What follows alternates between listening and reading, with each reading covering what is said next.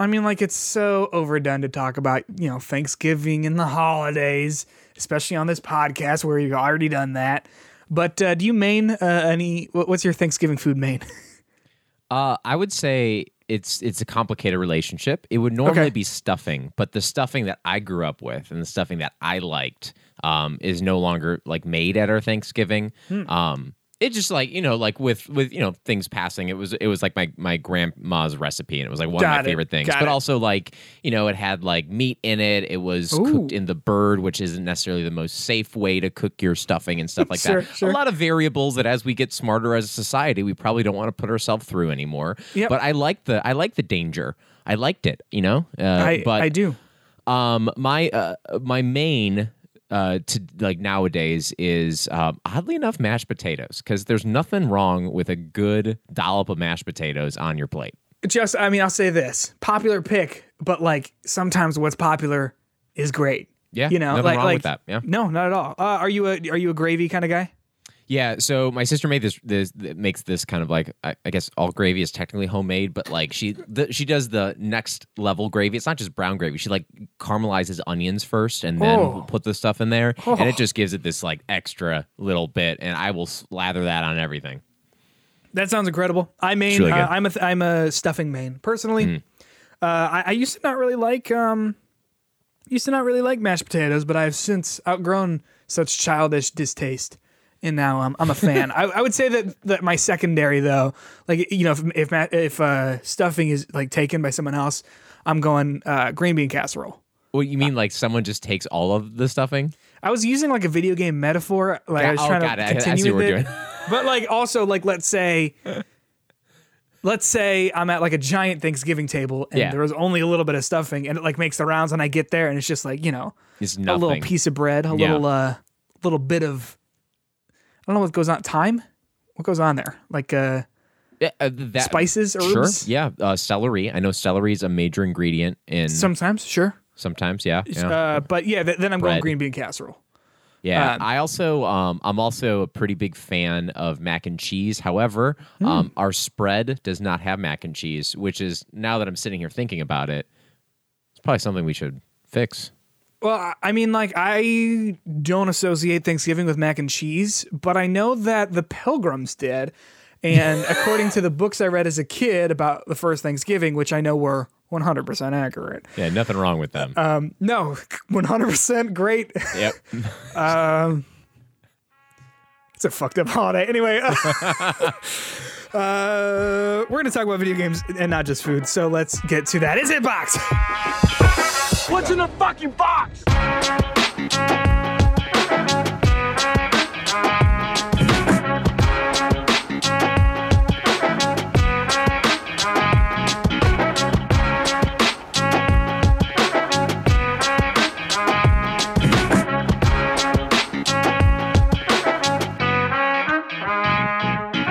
What's going on? Welcome back to Hitbox episode.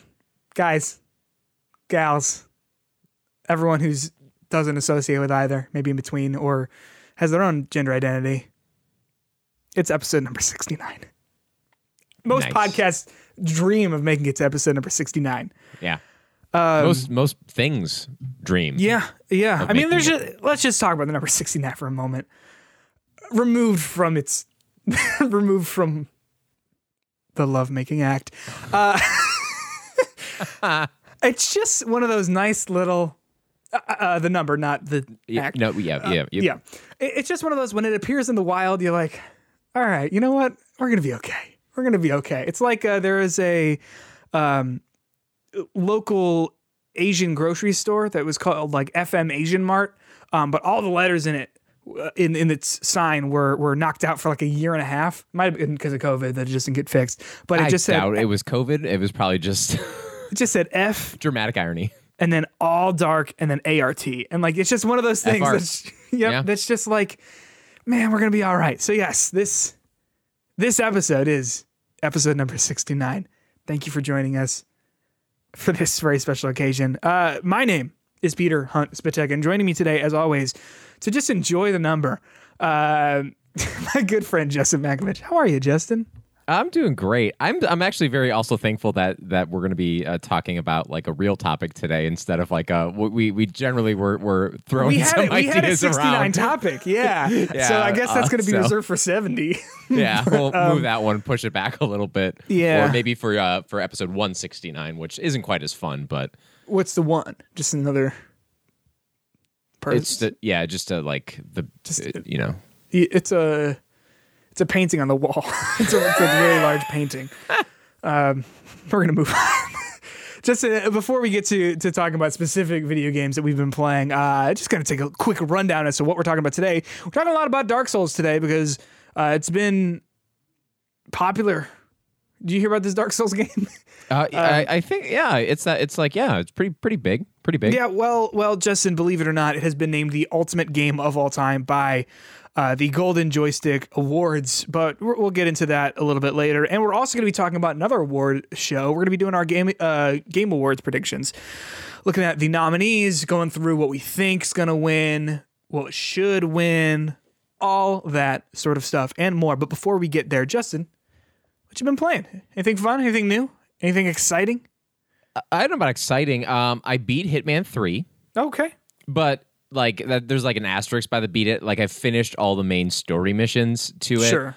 um but i i got through like the first three like playing them how you were meant to play them you know like going through getting the disguises sneaking around finding the Sure. best way to do it. But i kind of lost my patience when i started the fourth one. Not because the fourth uh, level was a bad level. It was just like at a certain point i'm like I don't I don't want to just sit here and watch these patterns anymore of these guards. I'm just going to pull up this gun and start shooting people. Yeah. And fortunately, the last level encourages that kind of play style. So it's actually kind of fun that that that was uh, what happened. But um, yeah, it's I think it's a good game. I just don't um, at a, at a certain point once the story of quote unquote story the the base objectives are done i don't have a lot of motivation to go back and just explore the sandbox and i think that's where a lot of the people who love this game love this game because of that kind of stuff Yeah. um but it just you know ultimately didn't grab me enough to make me want to do that plus there's so many things out i feel like i've experienced it i understand it i like you Got it you, Phil. yeah yeah just like thanksgiving you know I mean? Yeah, topical. I've heard that it's like a, a violent, untitled goose game. kind of Where- where it's kinda That's like- yeah You know, stealthy, but also like you just causing mayhem. Yeah, you're and you're just trying to like, you know, get by and like it's very obvious like where the guards are positioned and Yeah. you know, even even being with the um the the basic six levels that they have, they all have a very different like conceit behind them Mm-hmm. about like what you have to do. Um, so it's not like you're just like killing a target. It's like sometimes you have to kill targets within a limited number of time, or Sure. you have to uh, you you don't know how many targets there are. You have to find the targets in the map while as you're going through. Um, so it starts off randomly, and you got to like find out where they are. Um, so like there's a lot of just like different stuff that it makes it pretty fun. Um, but yeah, it's uh, I appreciate the fact that this game did not take me 25 hours to, to beat, Yeah. though it could easily take me that long, and even longer if I played Hitman 1 and 2 content on there. Sure, and, and I think they they're doing like um, pretty fre- frequent updates to their.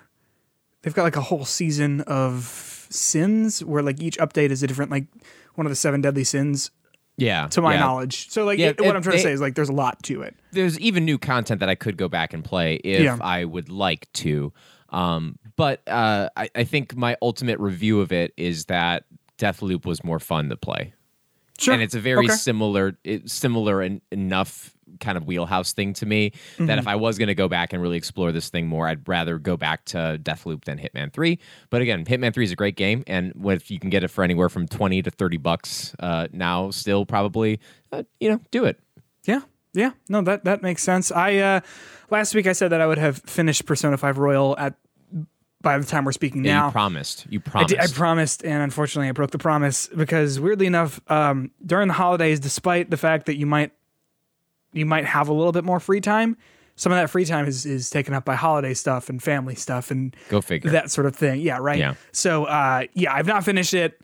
I'm in the final stretch. I, I would assume that I will have it beaten by next week, unless some major Well. plot twists happen. But Yeah. uh, or i i unless all of my time gets eaten up. I I have gotten that final trophy for um like the final optional trophy. So I just have two more, and it's just getting through the end of the game. That's pretty awesome. How is the new content so far? It's good. It's cool. I mean, like, um, it's more. You know, it's it's more of that game, which I think is great because that game is great. Um, I think, without wishing to spoil anything, I think the fact that it takes place all after the original Persona Five doesn't like diminish it at all, but it does sort of take a little bit of the punch away from the ending of Persona 5 because it's like because the, the ending of Persona 5 like ties a nice bow on things. Um and Royal kind of is like but also wait, but what if also this other sort of smaller story happened. Um but no, it's it's it is good and it's nice because like I have been waiting for a lot of this stuff for a lot of like this story payoff for some of the characters that were introduced right at the beginning um, to happen now. So it's good. It's it's very good even. I'd say. It, it, is it like fill in some of the gaps uh, between that and Strikers? so Strikers does not. I I don't know what's canon because I assume that Strikers is the canonical sequel to Persona Five. It Got does it. not take like it does the, nothing about Persona Five Royal is in Strikers. Oh, interesting. Okay. Yeah, so like the new characters aren't in it. That ending, like the original Persona 5 ending, is the ending that they go off of in Got it. Strikers. So it- it's like you're playing one of the My Hero Academia movies. Are those also not canon? I've not watched those. I don't know if they're canonical or not, but they're like always like aside things that are not necessarily like ever referenced again. Yeah, yeah. I don't like. I yeah. I hope. I hope the royal stuff is referenced again because I. It's. It seems like Atlus isn't necessarily done with like the characters from Persona 5 as we've gotten the spin-off dancing game and Yeah. Persona 5 Strikers and Royal and like all and that, that sort of Switch stuff. port, right? We got that Switch port too. You know, Came came out I'm a couple ho- days ago. I, I would say like I'm hoping, but like I'm not gonna play it. you know, like, like I'm, I've gotten my fill. Uh, it could, it could probably run just fine. I wouldn't like. I know Strikers was on the Switch, but that seems like a nightmare on this. Like I don't think the Switch would handle that very well. Oh, you didn't play it. You played it on. I played it on the PS4 or the PS5, I guess. Yeah. Um, yeah, because I, I traditionally the Switch is not the most robust and powerful when it comes to dealing with uh, you know Anything. like a hundred enemies on screen at once, like just to name something, or like whatever. But also, I beat Ghost of Tsushima. Ooh. Again, not wishing to spoil anything. Damn, what a good ending. Yeah. Damn, I mean, just like what a great game. Um. So when you say you beat it, like the DLC stuff too, like all of it, or just like the main story? So I just I beat the main story because of work stuff. I think I don't have to touch the Iki Island expansion stuff for work, so that might just be for Peter. like like I might just be doing that on the side. Um, but yeah, so so I I finished the main quest of it, and then I have to. I, am not done with it for work. I still have to wrap up some other stuff.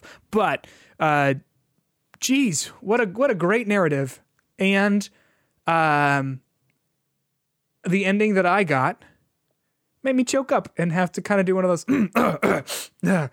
uh, tears out of my eyes because this is a this is a good ending. Emotional ending. Yeah. Emotional, No, it is. It is. yeah. Um. I'll be interested to ask you uh, later about which ending you, you're talking about. Um. Yep. Like what Yep, you yep, did, but. Uh, yeah, good game, and and, I- and uh, I think my only criticism of that game and its story is that they have this illusion of choice Yeah. with the gameplay versus the narrative that isn't really there. Like Mm-hmm. you can play the whole thing, combat honorable the whole time, and it doesn't matter. Right, and they the, still the are like, overall story. Yeah, Why, why are you being the it. ghost? Yeah, I'm not. right, right. Um, yeah, I, I totally see that, and um, I agree. but as as someone who played it, you know, mixes stealth and honor. Uh, I got a lot out of the narrative. yeah.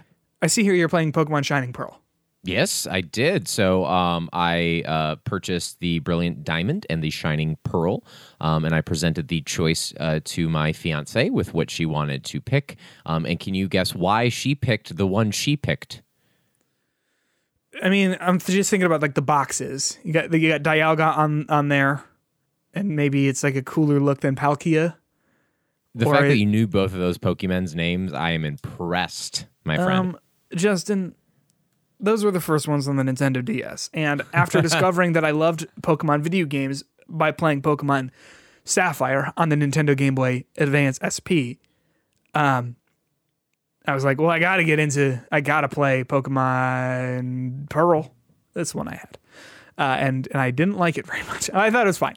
Um, Um, so, well, she picked the diamond because, um, as a newly uh, minted fiance, um, Sure. Diamond- that, there you that go. is appropriate to have another diamond to her collection. So, Yeah. that, that's how we went with that. Um, by the way, both of these these these dudes look pretty similar to each other. Like you, you got Dialga's like sharper, and Palkia's kind of like rounder, smoother. yeah, one looks like they would accept pets. The other one looks like you shouldn't pet it. Yeah, well, I, I would say that Palkia looks like it could you could pet it. Which based on one's Palkia? The per, the pink one from Pearl. Yeah, okay, yeah, yeah, yeah. You could pet that one. Good little back Yeah, area. Di- Dialga's got a lot of sharp edges to him. yeah yeah would be dangerous too but yeah so i've been playing the uh the shining pearl and um i am going to stick with my opinion that this is not one of the better pokemon games Justin, it's interesting. It sounds like that's the general opinion about like that people like this generation, but this remake is not like it's just a one for one remake essentially. yeah With some and other I, stuff. and i think like part of the problem with the game is the remake is fine like i think like the remake stuff like they do enough to make the game better i think Yeah. than the old versions but the I think it's paced super poorly as a game itself and the story. Um, I played about nine hours and I only just got through the third gym. Ooh. And like, that's not me like taking my time and doing every little side thing. That's me trying to do this pretty well. Yeah. Uh, d- pretty quickly. Uh, because they also do a really bad job of like unlocking progression in the game um, with like certain like important things like the mystery gift function doesn't get unlocked until nine hours in and some people might, might be like why is a mystery gift an important thing for you um, I, it's not that it's an important thing but it's literally you get um, the version i got of shining pearl and brilliant diamond had 200 pokeballs that came with it and you cannot unlock those extra pokeballs until you get to the nine hour mark of the game That's r- which is that- that's stupid, rough. Yeah. right? Like that's just dumb. Um, but uh, the quality of life stuff, I think, make this game a lot better. And even though, though this game is slower, um, I'm a fan of the experience share. I think the experience share makes the game a lot better because I don't have to grind all my Pokemon to get to like level. Um, Yeah. I feel like if anything, I'm probably a little bit over leveled because of the experience share. Um, and for those of you who don't know, uh, this has been, I think, a feature since Sun and Moon, or maybe uh, not Sun and Moon. Experience share? Yeah. Oh, it's been around for a long time. Um, and basically, it's just uh, by default, one your Pokemon in the front gets more experience, and everyone else gets a little bit less, but still a significant amount. So you level them Yeah. up pretty quickly, um, which is nice because it that makes catching a Magikarp with your old rod at the beginning of the game really helpful because by the time you actually need a Gyarados, it's already evolved. Yeah. Um, so like I think that just makes it a lot faster because none of the stuff I'm doing is grindy. Like I'm not going through a grassy field and just like fighting and looking for the same Pokemon over and over again. They also like in this version have no, there's no need for like having your uh Bidoof that is filled with all of the HMs so you can use like Yes. cut and rock smash and stuff. They just make it like it's now a TM. Um, but once you unlock that TM and can do, use it from the gym, uh, you just walk up to it and then you like call someone in just like you did uh, starting with um, uh, Sun and Moon. Haven't you seen that uh, that a majority of the Pokemon that you call in are Bidoof? Yeah, it's so funny. Like they, Yeah. it's, it just it's just like that little like clever like funny. It, it's It's a little it's like a good reference. They get Um, it. You get it. Have you so seen I- um Oh, sorry, have you seen okay, so like in the top right corner you have the Poketch, which is Yeah. which used to be the bottom screen of the DS. Yeah. Have you seen that the calculator is completely broken? No. Okay, all right. So uh, someone posted this on Reddit. Uh, this is user corn 4D. Okay, uh, on r slash Pokemon. So this is just a quick video, um, and and I'm gonna read this out to you, the numbers out to you as they go. So they type in ten divided by five equals two. Got it. Ten divided by four equals zero zero two. Clear. Seven divided by three equals question mark. no. Yeah, two point uh, three. Oh, eh, so they put two point three, and then they're just hitting a bunch of ra- random numbers, and every single time they hit a new number, all of the numbers that they have just randomize. Like it's completely one hundred percent does not work. Well, and if you I try and do any math with that, it just gives it all like it's crazy. to be fair though, the the fact that you have a calculator on this thing is just the stupidest thing ever. I have to imagine that like in the original one, because it was like, like what, like 2006, they had Yeah. to be like, or like 2004 maybe, they had to be like, well, what would people someone want on on their watch? I don't know. Like, uh, you want to have the time, obviously. You want to be able to check in on your Pokemon, and then like you know, fucking calculator, do it. Kids Uh, love I- calculators, right? You need that in Pokemon. Yeah, I mean, it doesn't. it's just whatever. Um, the I, I think this does not miss the DS second screen feature. I think the the Poketch thing is really like just there for nostalgia purposes. You don't need Yeah. that in the game really at all. Um, they have a couple of features like the finding the hidden item thing that's there, but even then, like you don't you don't you don't Yeah. need any of that stuff. Uh, but I, I do think it looks pretty. Um, they allow you again with weird progression stuff. After about six hours, you get to a point where you can have your Pokemon follow you in the in the world, which is great. Yeah. But I think the one thing that my takeaway from this game is that I love what Sword and Shield did with their uh, wild area in the open Yeah, world, yeah. and like being able to not only utilize grass if you're looking for more rare Pokemon, but like if you see a Pokemon in the wild, running up to it, and if you want to get it, you run up to it. And if you want to avoid it, you just don't run up to it.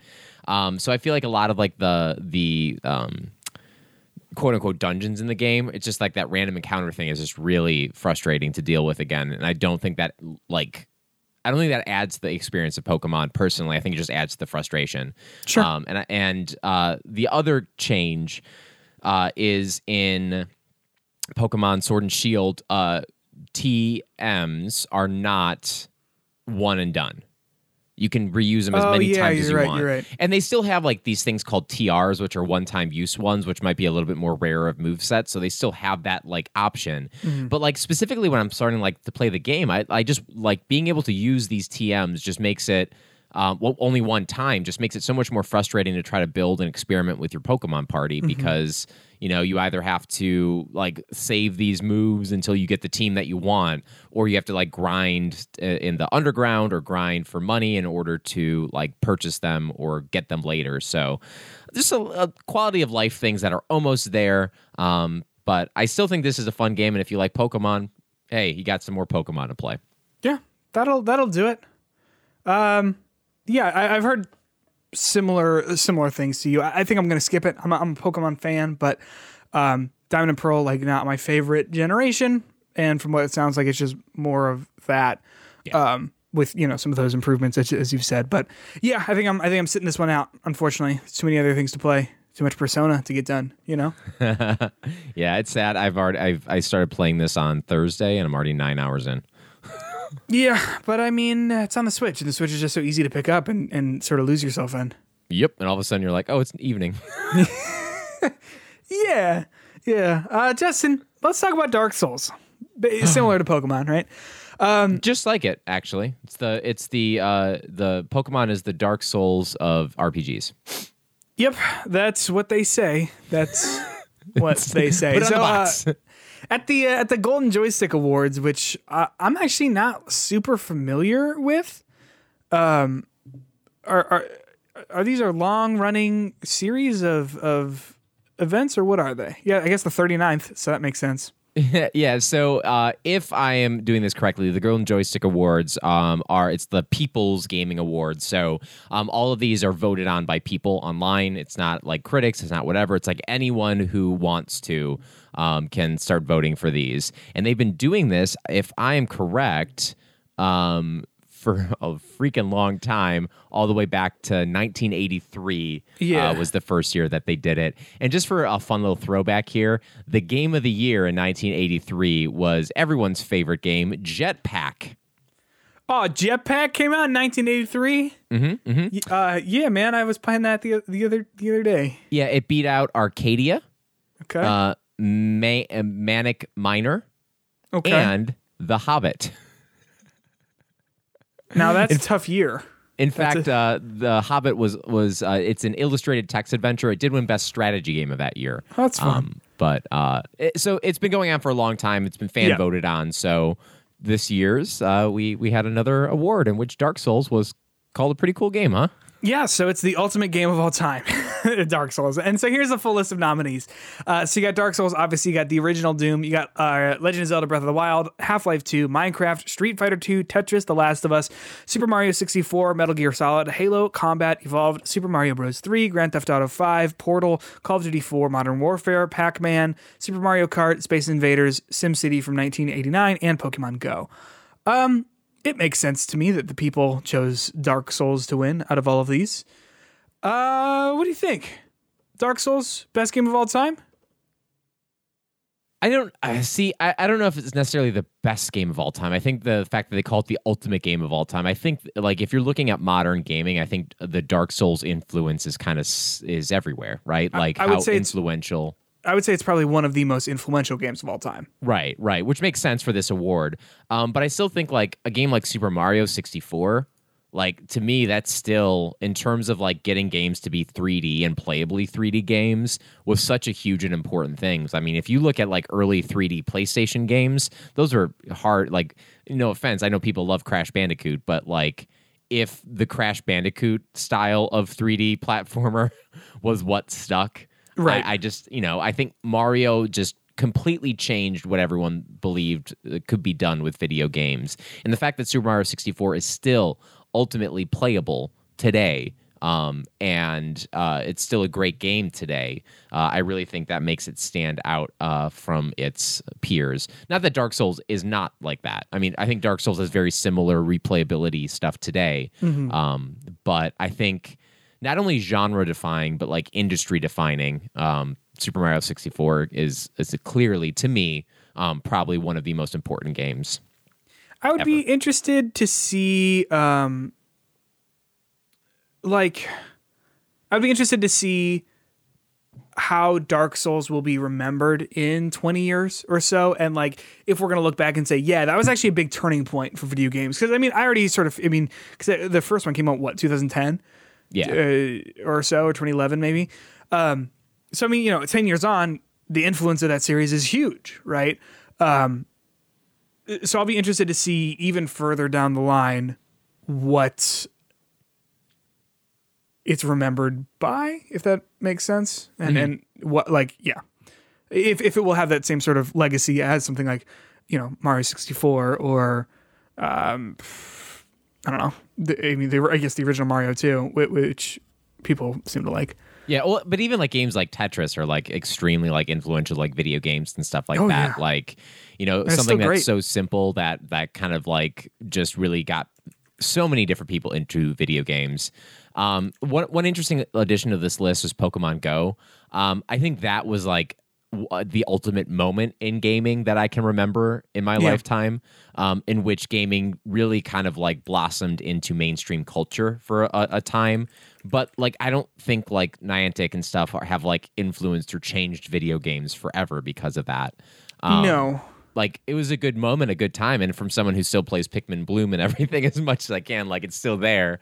Um, but like, uh, you know, I, I think I get why Dark Souls is on there. I don't quite get Breath of the Wild why it's in there. I know a lot of people say that Breath of the Wild is like, you know, people want it to be the next Breath of the Wild, but like Breath of the Wild is just like iterating on 3D platformers and this kind Yeah. of like hardcore stuff. And if anything, you might even make the the uh, the connection that Breath of the Wild was influenced by Dark Souls. yeah, no. I mean, with like the parrying and and some of its more difficult Yeah. moments and stuff like that. Yeah. Yeah, yeah, Um, I agree. and like the open nature of it too. So um, it's it's cool that they you know did something like this. They they also had um, another ultimate award. It was the ultimate uh, Game hardware? Is that what I yeah, in hardware, and that was what the PC. yeah, which kind of is like, well, yeah, yeah, I'm like, Yeah, what, like, what else would it be? Right. Like, because I mean, especially yeah, now that like your most most uh, console games like Sony and uh, Microsoft are like connected so much with uh, PC gaming now. Uh, it's only Nintendo that's holding out, but they probably just don't want more people to steal their ROMs. But I guess so.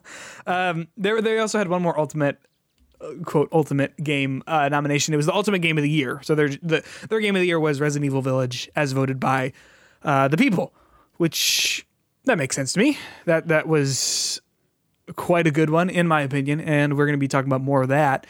Uh, when we get to looking at Game Awards nominations and stuff like that. But yes, congratulations, Dark Souls. Uh, you're not necessarily for me, but you're also not not for me. I, I look forward to seeing what's next with Elden Ring. How's that? Yeah, I actually am. Uh, the more I think about it, the more excited I am for Elden Ring because Elden Ring is the Breath of the Wild of Dark Souls games, which might have also been influenced by Dark Souls. We're, yes, it's, I have to imagine that a From Software game was influenced in some way by Dark Souls. Uh, do, you, do you know this? Some people are just fucking sick of hearing people say it's like Breath of the Wild or it's like Dark Souls, and like I like listen, I get it. Like I do understand why people would be like maybe tired of hearing that.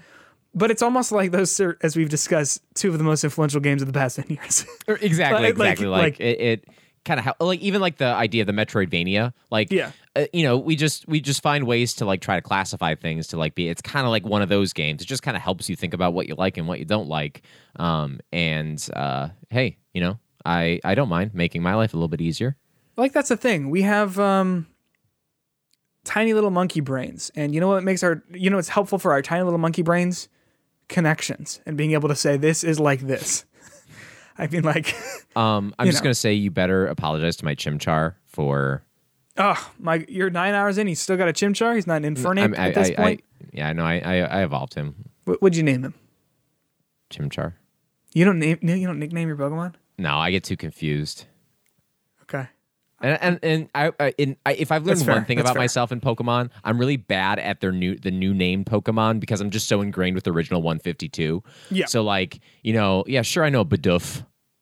I know what that looks man. like. Beeble. But like, but I want to like know, like, I want to make sure I know their names and I'm calling them the right thing. Uh, so if I name my Bidoof um, uh, Scraggles, I'll be very confused forever. Sure. Well, if you name it Scraggles, you got, you got to be sure you don't catch a Scraggy, which is a Pokemon. Yeah.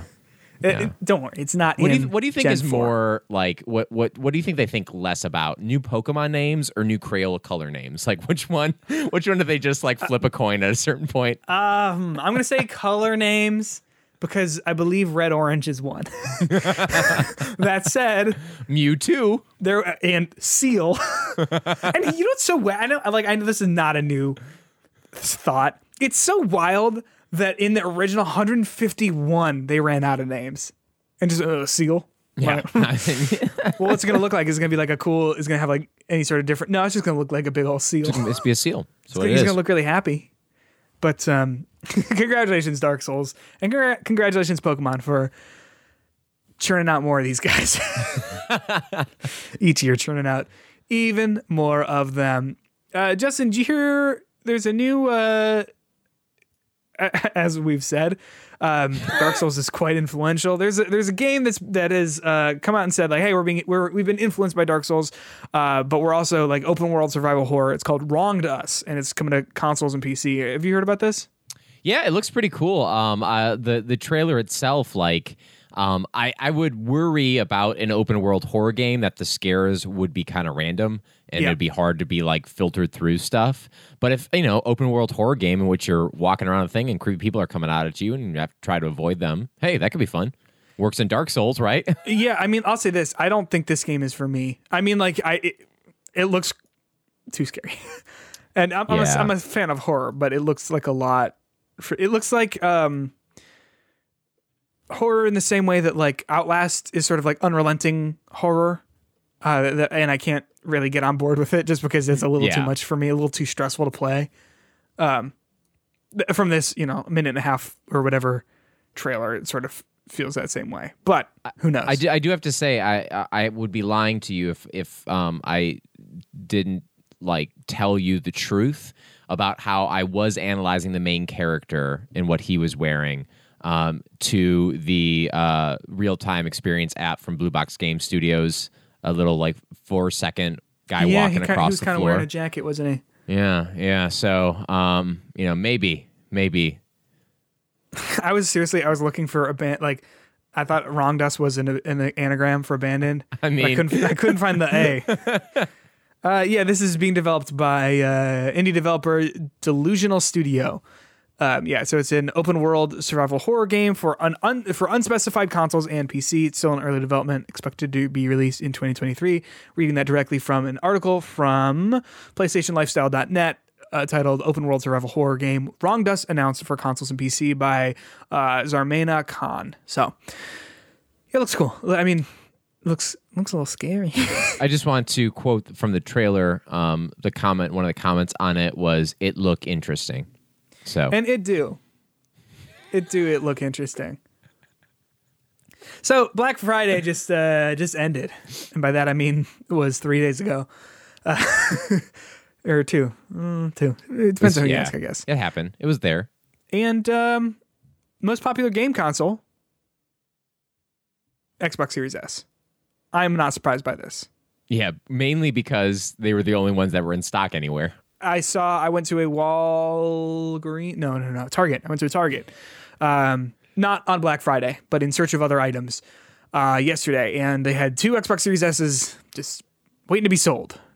And I know I said this. I think last week or maybe the week before. For no reason other than I like game hardware. I do want one. I don't need one like at all. So you But, bought I mean- two, right? Yeah, I have three now coming because I'm gonna color one pink and the other one green, and then I'm gonna keep the other one white. But uh, I I kid, obviously. Yeah, uh, it make this all makes sense to me. This is an article from inside uh, BusinessInsider.com by Ben Gilbert titled "The most popular uh, game console on Black Friday 2021 isn't the PlayStation 5; it's the $300 Xbox Series S." reads An unlikely video game console is dominating sales of the biggest shopping days of the year. The $300 Xbox Series S console from Microsoft, according to Adobe Digital Entertainment uh, Economy Index. Yeah. I mean, first of all, it's the only one that's in stock anywhere because people are wanting, you know, the Series X and the PlayStation 5. But also, that $300 price tag is like fantastic. Yeah. I mean, I mean, it's just like So I You was at I was at GameStop on Black Friday. More on that in a second. Okay. Um, so I was there, and a woman in front of me uh, purchased a refurbished PlayStation Four, a new controller, and uh, NBA 2K22 for the PS4. Yep, I'm gonna say four hundred dollars, right? Gotta be. It was four hundred and seventy dollars with the protection plan for two years. yeah. Yep. So, wh- what she could have done was buy the Xbox Series S. um, She could have got Game Pass for a year, and there you have it. Right. Yep. You know, like, and I, I think when as I was watching her go, like, I wanted to say something, but it wasn't my place, and the people and the, and the lovely people at GameStop are probably very happy to be making this sale, Yeah. because it's straight up profit for GameStop. But like, it just it it kind of like made me like remember how casual some people are with purchasing stuff, and like they're not like it's not like me or you who are well informed about all these different things who are going to buy gaming systems. A lot of the times, people who don't know any better are buying stuff, and that's how you have you know, things happen like people buy the Series S because it's the only thing in stock, even if it's not what their kid wants, or Yeah. even if they buy the Series S with a, a disc game. Like, how does that happen? Well, Right. Yeah. they don't know any better. So, um, I mean, but the- I did go to GameStop S on Black Friday, and it was bad. Do you want to know why it was bad? I being in a GameStop on Black Friday. I mean, like every single word you said got worse as it went on. Well, it was so dead in the GameStop that Oh, really? they sent their three workers home, and they only had one person working there. Oh, that's So unfortunate. then, when this woman comes in and is buying this Xbox, uh, this PlayStation 4, Yeah. and it took 20 minutes to go through all the options, because boy, they were committed to upselling this woman. Um, it lit the line, a huge line form because only one person was in the GameStop. Yeah, so that makes sense. You know, it was not a Black Friday rush; it was a Black Friday incompetence rush. Um, so that was unfortunate. But I did hear a lot of stuff about how this has been not just video game wise, but like societal wise in America, um, one of the like worst Black Fridays in terms of like getting money and like revenue in the past few years. Um, I can imagine. And a lot of stores like weren't open on Thanksgiving. Um, With a lot of these Black Friday sales being spread across multiple weeks, I think that's great. First of all, for the biz for the workers that they Yeah. do this kind of stuff. Um, but also, like when I was like I, I was around on Black Friday, it wasn't crazy out. It was normal. Yeah. and I was appreciative. I'm just remembering flashbacks back one year. I woke up at 3 a.m. Elena stayed over. I was like, hey, we're going to go see if we can get a PS5. We were waiting in line, wrapped around the GameStop. We brought chairs. We're sitting there. About five, I think. Manager walks out and is like, the first six people can get Xbox Series X's. And we have three PlayStation 5s. everyone, everyone past this person can go home. Is it right in front of you? No, oh no, oh no, no, no. I was like, we were like, we got there, and we like looked at each other. We are like, well, we're here, and this is fun, so whatever. Um, so it goes. so But, it uh, goes. I would say I'll say this about the play, uh, the Xbox Series S. That big black vent on it. If I wasn't informed, I could imagine this like, oh, that's the that's the disk drive. Like that's the you know it pops open and No, it's the speaker. You don't even need a TV for it. dude, it looks exactly like a speaker, right? I mean, like, how big is that fan? Like, it's like the fan has to be forty percent of the whole size of this thing. I mean, probably. Um, it's a cool console though, and I, for again, no reason want one, but I'm not going to buy one because literally, why would I do that? I'll buy one in like five years. How's that? Well, I think I'd say like five days. no, Time. no, Justin. We're going to devote a lot of our show to talking about this today. The Game Awards. What are they? Ooh, Who's best nice. dressed? Who's dress? What? Uh, no. What do they say? I I messed that up so bad. They say like who? Who's? I'm completely beefing this to the point You're doing where great. I, No, keep I going, might keep just going. edit it out. You're In fact, broccoli beefing this. It's fine. beefing what? Um. So anyway, Justin, that's a funny joke that only you and I are gonna get because I'm gonna edit this out. Yeah, I mean, you could really edit around this to make me sound like a complete idiot pretty easily. N- this is not anything about you, but I think anyone editing, anyone speaking True. can like you just you know cherry pick You all have the power. I have, the I have all the power. I do. Yeah. I do. I have the power to um, make it sound like we're coughing all the time. I, I here's the thing. I I try and get a lot of those coughs out because it's pretty usually pretty clear to see where they are. Sometimes we get sneaky coughs. Yeah, but there's Sometimes, like, like- silent almost. Yeah, because because you know we have we have good mic etiquette, and we'll, we're not coughing directly into the the freaking pop filters of these microphones. so like we'll do it, you know, like facing away, uh, but that doesn't always come up really great as I'm editing. So if you ever And hear also, cough, you really do a good job of, of, of editing out all those soda can opening sounds that we constantly do every three minutes. or like our, our drinking noises. My goodness, Yeah. I've heard a lot of our swallowing sounds. Happy episode 69. So let's talk about the oh, Game Oh, Awards. Okay. it's low hanging fruit, but I'll, you know, sometimes it's the most delicious. So, the Game Awards, Justin, the most prestigious night in all of gaming.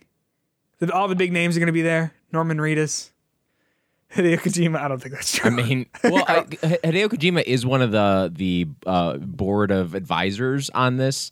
Um, fun Okay. fact. So well, so he might be there. Uh, obviously, we'll be there. Like we're hosting. Geoff Keighley actually is getting sick. He texted us. He put us in a little group and he said, "Justin, Pete, we need you. Now's the time." and we're ready. I have a tux and everything. Yeah, I have a tuxedo shirt, like the t shirt, like tux t-shirt. You know what I mean? Uh, Mm. Yep. so I'm just hoping that the the camera is like really close and kind of cuts out, you know, the my arms and the rest of the rest of my body. But And um, our depth perception as well, so we can't quite see it's a 2D. correct. tuxedo. So yes, yes. Uh, so you can't see that it's simply a t-shirt. Maybe I'll do it. T- maybe I'll I'll put a real bow tie on to sort of, you know, make it look a Ooh, little yeah, bit really mess. Yeah, I like that idea. It's good. Yeah. Have you ever seen a, someone wear a bow tie, no no collared shirt? Yeah, it's not great. Have you ever seen someone tie a bow tie?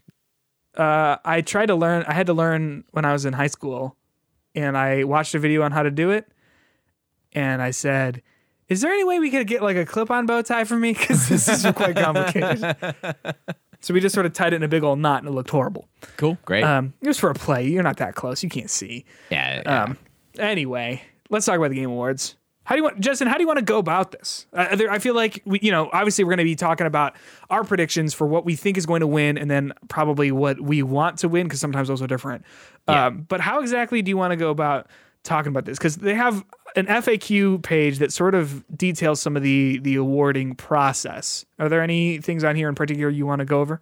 It, so first of all, how these games come up, I think is pretty interesting. Just so people know, like specifically, like where, like how are they coming up with these random games? So um, on their FAQ section, they say how are nominees selected for the Game Awards, and they say nominees for most categories of the Game Awards are chosen by an international jury of over 100 global media and influencer outlets, selected for their history of critical evaluation of video games.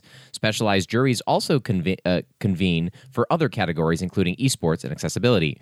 Each voting outlet completes a confidential, unranked ballot based on their collective and diverse opinion of its entire editorial staff, listing out its top five choices in each category. Ballots are tabulated, and the five games that appear on the on the most ballots are put forth as nominees. In the event of a tie, six or more nominees will be announced in a category. Game Awards producer Geoff Keighley is not a member of the jury and does not vote on the nominees or winners. And I think that's an important thing because all of these nominees are not only nominees that are voted for like in like it's a vetted list of, of people's top games anyway. Yeah.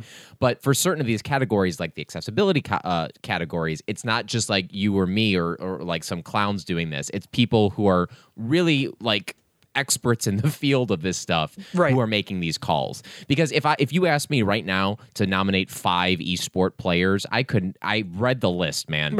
I wrote a doc Right. up that has all their names on it. I could not name you five. Yeah. yep. Yep. Yep. Um, and I think that's cool. And like specifically, like opposed to the Golden Joystick Awards, which is just simply based on like fan ranks and votes and stuff like that. I think that does give these uh, at least some kind of clear. Uh, process for how this is done. Now, some people have been like, well, "Who are these outlets? These outlets only want the big companies to do well." I bet Microsoft is one of the outlets. Whatever. Like, there's still a vetting process to get these nominees. It's not just me or you listing our favorite games. Right. Um, and then the winners, um, it's uh, the back in the FAQ section of the Game Awards website. It says winners are determined by a blended vote between the voting jury, that's ninety percent, and public fan voting, ten percent. Fans can vote for their favorite game on thegameawards.com and also via social media platforms in select categories. In China, fans can vote on the winners via Bilibili. Fan voting closes on Wednesday, December yeah. eighth at six p.m. So, like, uh, they they have the fan.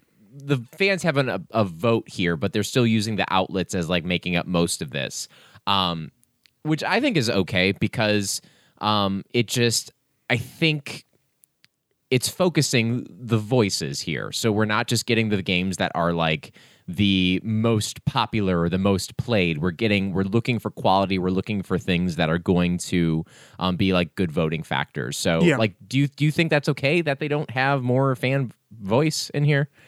Uh yeah, yes, because I think you have events like the. I mean, I mean, mm, let me let me start over. If this is the the awards show for video games, which it is, I mean, th- there are some other ones, obviously like Golden Joysticks and whatever, but like this is, in my opinion, like the most popular, the most mainstream award show for games.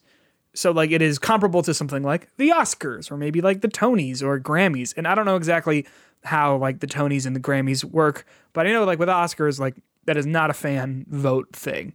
Now the there is right there's a lot of politics that go into winning stuff and and all that sort of thing.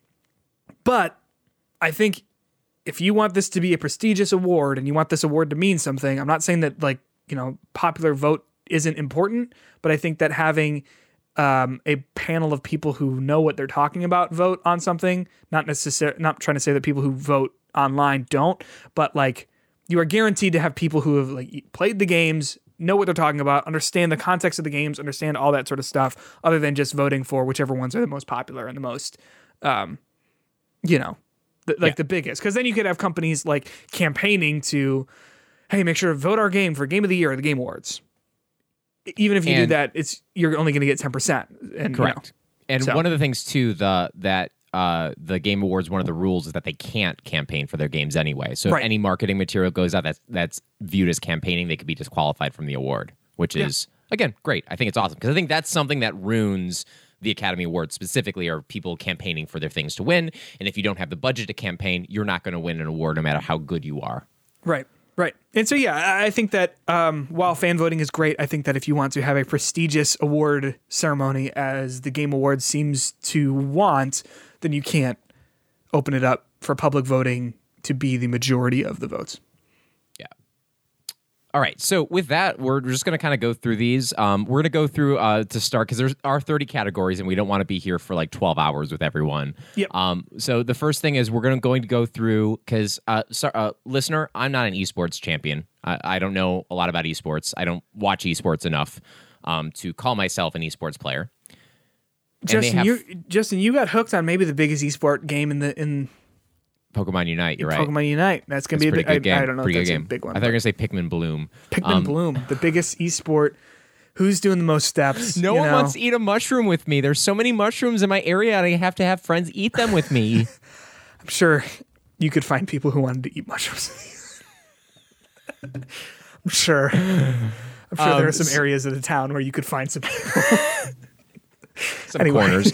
Uh, all right, so uh, we're gonna go through uh, the uh, first uh, kind of uh, uh, what is this? Five categories here, which are esport ones, and we're gonna kind of go through them pretty quick, just because. Um, again, I, I, this is basically blind guessing. for it's us. interesting that you say basically because no, no, it's entirely blind guess. Like literally, not a single part of this is going to be educated.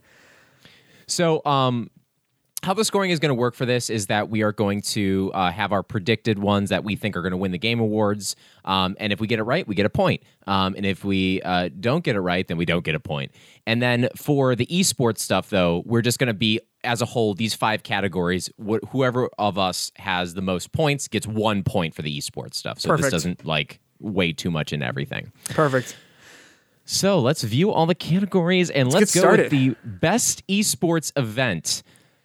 Should we read through all the nominees? Of course, we should read through all the nominees, Justin.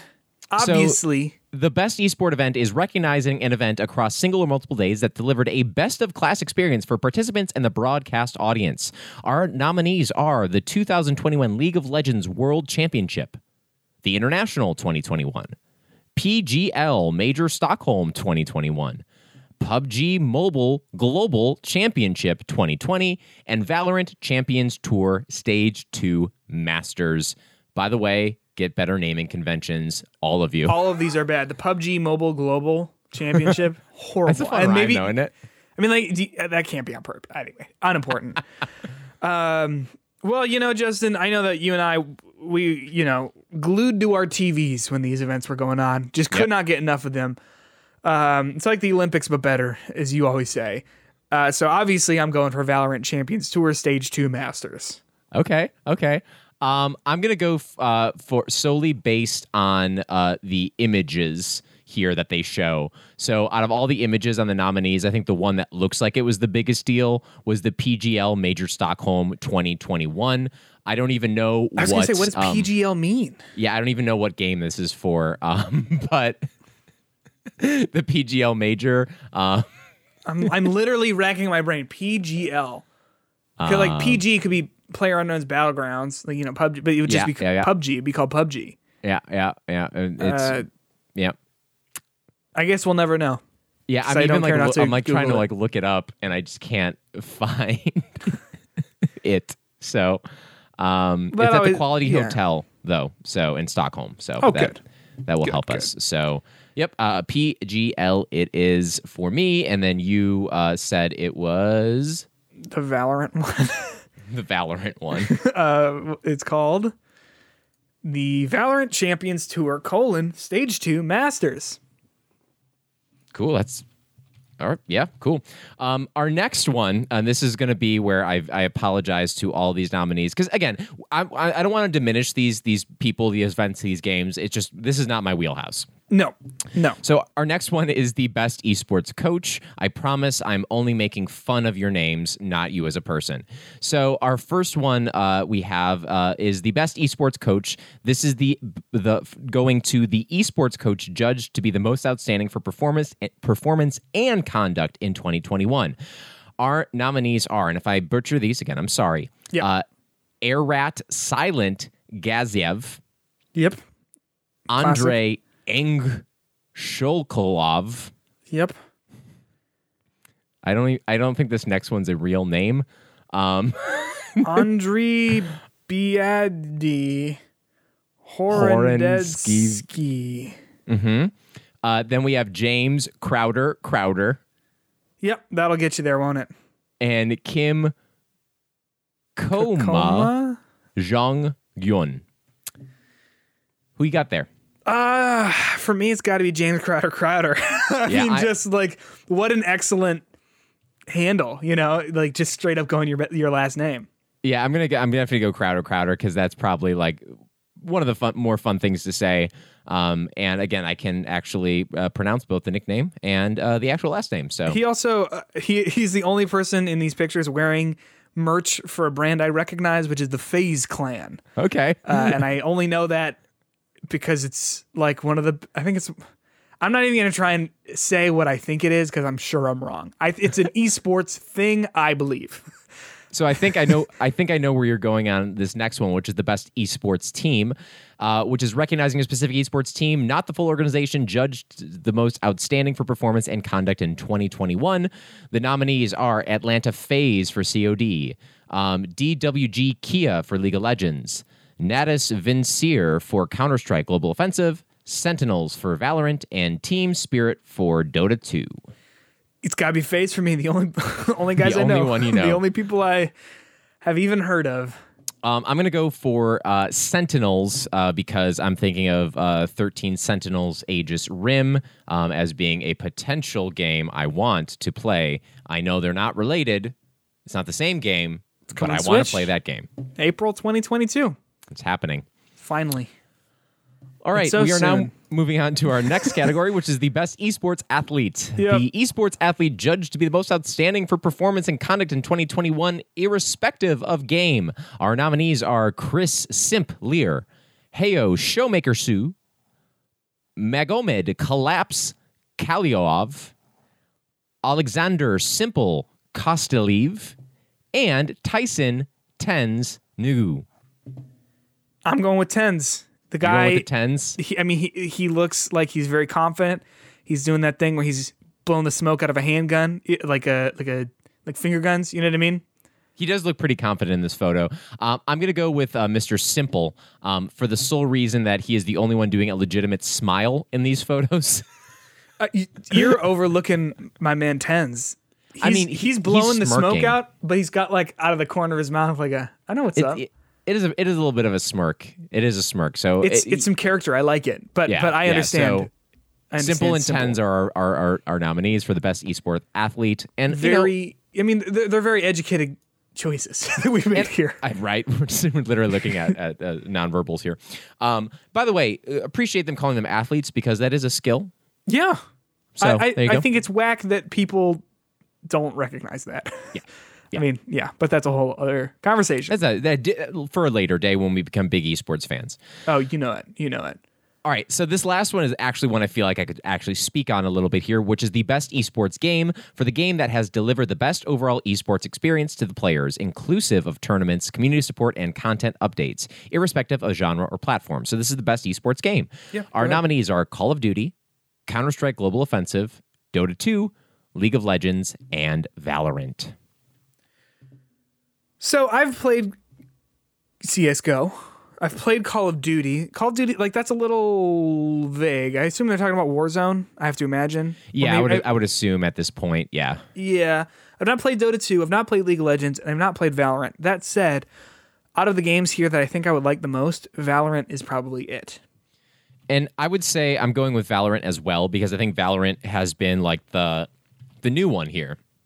Um, and I think Yeah, there is yeah. a, a lot of uh, it's up and coming um, in terms of being popular. There was a lot of buzz around it this whole year as it was going from being in uh, w- was it beta last year? Kind of they had the beta stuff running, um, but it, tell gone from being something that uh, is uh, the it was the talk of uh, Twitch as people were getting the codes to it to them becoming something that is actually having competitive tournaments to it. And I think it is being updated well.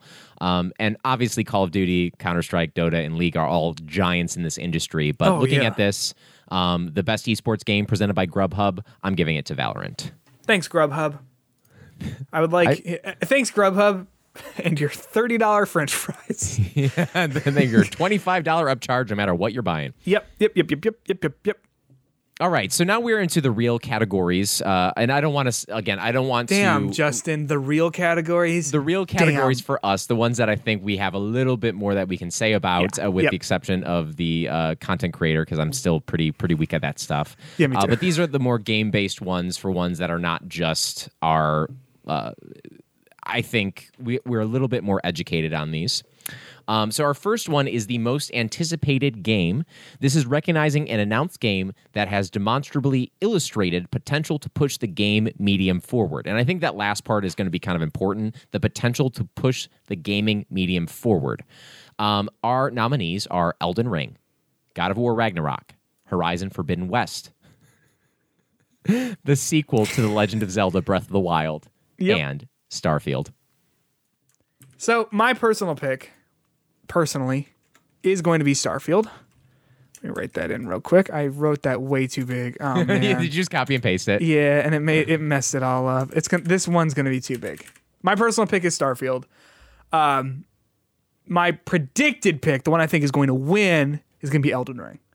I think people I- are far too not far too like be excited about stuff. I understand. What I mean is like I think people are losing their minds about Elden Ring. Um, and I, I think in a way that people aren't maybe as excited for any of these other games. The only other game that I think people have maybe the same amount of hype for is uh, Breath of the Wild 2, but we don't even know the name of that. So Yeah, I think that like part of the joke is that the sequel to the Legend of Zelda Breath of the Wild, like that's what they call it.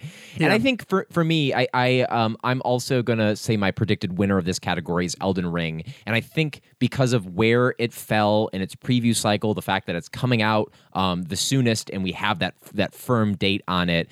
People have already been talking about it, previewing it. I think this is on the tip of people's tongue to a point where more people will vote for it uh, than the other games. I think um because even then starfield i think starfield's great i just don't know what it will look like I mean, what it, what what's it going to be? What like what's the game? Yeah. What was your personal pick? my personal pick is god of war um because i it's my most anticipated game and i think uh it's going to be harder for them to make a jump from God of War 2018 to God of War Ragnarok, but I still think they have the ability to do it. And I'm really interested to see what they do with the storytelling in this game.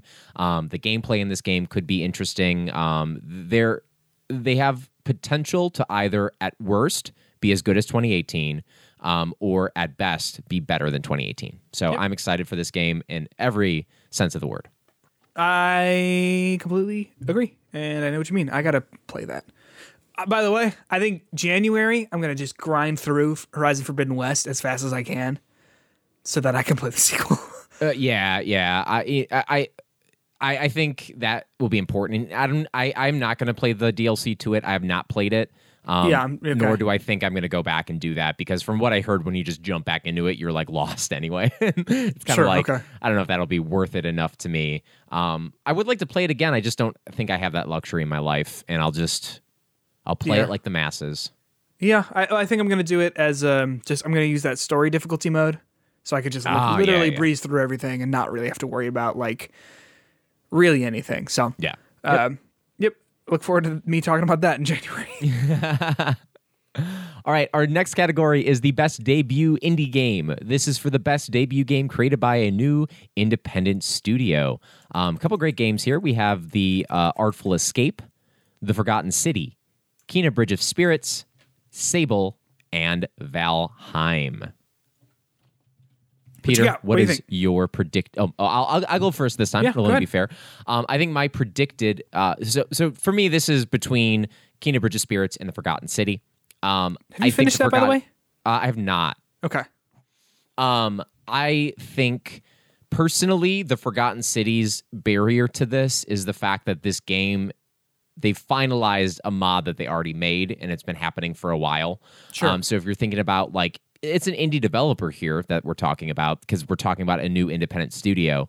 But I think looking at Kena Bridge of Spirits and looking at what that game looks like and how that game came out and where this company came from about literally never having made a, a video game before, and then they pull up something that is almost AAA quality type of game with animation that's absolutely beautiful.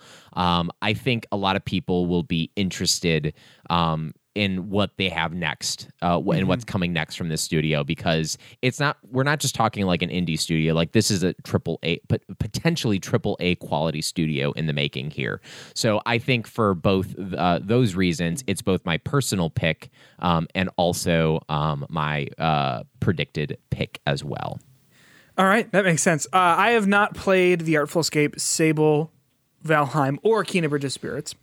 Um, although I believe The Artful Escape is on Game Pass, and I think Sable might be too. um, Valheim, yeah i think both are yeah Valheim does not look like my thing as a craft craft 'em up, Yeah. open world kind of survival game. Um, Kena Bridge of Spirits, I, I, it looks like it's a good game, but maybe just not for me. Uh, so for me, what's left is the Forgotten City. That said, I think the Forgotten City, like, that's probably one of the best games I've played in a long time. It's really good. Um, so I'm gonna I'm gonna push for that. I also think that what's so cool about it is you can definitely see where the Skyrim, like how it's Skyrim, but it's so transformative in the fact that it is not Skyrim, and you are not using the traditional Skyrim problem solving methods to solve problems in the Forgotten City. Uh, and and I think that that is kind of astounding for a mod because obviously with the with a mod you're using all those tools and, and mechanics and stuff that are in a game. And so for the fact that it was a mod and, and moved away from that, I, I think is pretty astounding. So I would I would have to say it is the Forgotten City for both my personal vote and then also what I think is going to be um, uh, awarded. Yeah, I, and I I I don't want to take away from the Forgotten City by saying like they they've polished up and re like done a mod. Like I don't Yep. think that like makes it like a less than game necessarily. Um, but I do think it is cool that you do definitely see those influences in that game. And if they do continue to come up with games like this that have a similar type of narrative like this, those are the kind of games I love. So any any studio that's going to be pushing a narrative like that, I think is pretty cool. Yeah, I completely agree. All right, our next category is the content creator of the year. Uh, again, this is going to be a little bit of a blind go for me, um, and I have a very clear reason why I'm going to be picking both my uh, predicted pick and personal pick. Um, this is for a streamer or content creator who has made an important positive impact on the community in 2021. Your nominees are Dream, Fusili, Gowls, Aiba, Grefg. Did I get any of those right? Uh, a dream for sure. I mean, that's that's just a word that we know. Uh, yeah. What, what's yours? Who's yours? Uh, Dream, because I love that little smiley face guy. Uh, I I don't know anything about these people really, Okay. so I'm. Should I? Do I? Do you know you don't want anything to pick these? Dream. You don't want to pick Dream. Unfortunately, Dream is the only person on here who I recognize. Uh, but the reason I recognize Dream is because he was caught cheating at Minecraft speedruns in like March. Cool.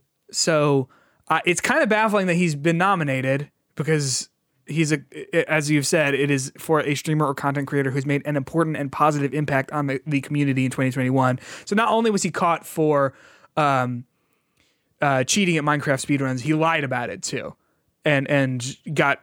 I, I don't know exa- all of the details because I did not follow this that closely, but to my understanding, he got caught. He lied about it, and he tried to um, like falsify evidence to show that he was not cheating and, and all this sort of stuff. So I would not say Dream. Uh, I'll go with literally anyone on here. Um, I like Grefg's hair, but Grefg kind of it's like Greg but with a F in there, right? I'm gonna go with Grefg. Okay. Um, I'm okay. I am going to just because uh, with that context, I think is important. I'm going to keep my personal pick though at Dream. Um, and then uh, I'm going to then move to uh, the predicted winner um, will be uh, Fusili. Uh, again, just because she is the second one on the list, um, so I will use. Very educated guesses here. I mean, like we're the best in the biz, right? I mean, like I was I was thinking about putting this category on the esport one, but I didn't want to just be like the dump category. Um, Yeah, yeah, So, anywho, um, And, and we I go. will say, it, it, um, as opposed to how we are with esport, like our esport knowledge, like there is the potential for us to know who these content creators are, You- like in, in a way that like with the esports, there's just it's just not. Yeah, yeah. Um, I just did a really quick uh, Google search of Fuseli, and uh, she raised on October 19th, 2021, um, a $50,000, $55,000 for the National Breast Cancer uh, Foundation. Dang. Um, so I'm I'm I'm okay with that one. Not not a speed run cheater um, in Dream, even though his face really made me smile. It's a it's a fun little fun little face. Fun little Yeah. face. All right, let's go on to uh, uh, the other one, the best multiplayer category for outstanding online multiplayer gameplay and design, including co op and massively multiplayer experiences, irrespective of game genre or platform. Your nominees are Back 4 Blood, Knockout City, It Takes Two, Monster Hunter Rise, New World, and Valheim. Uh, I believe, Peter, it's your turn to go first. Yeah. So uh, interesting. You, this is one that had a tie because it's got six nominees, as we learned Ooh. earlier today. Uh, I'm gonna. Uh, so I've here full disclosure. I've played Back 4 Blood, Knockout City, and It Takes Two.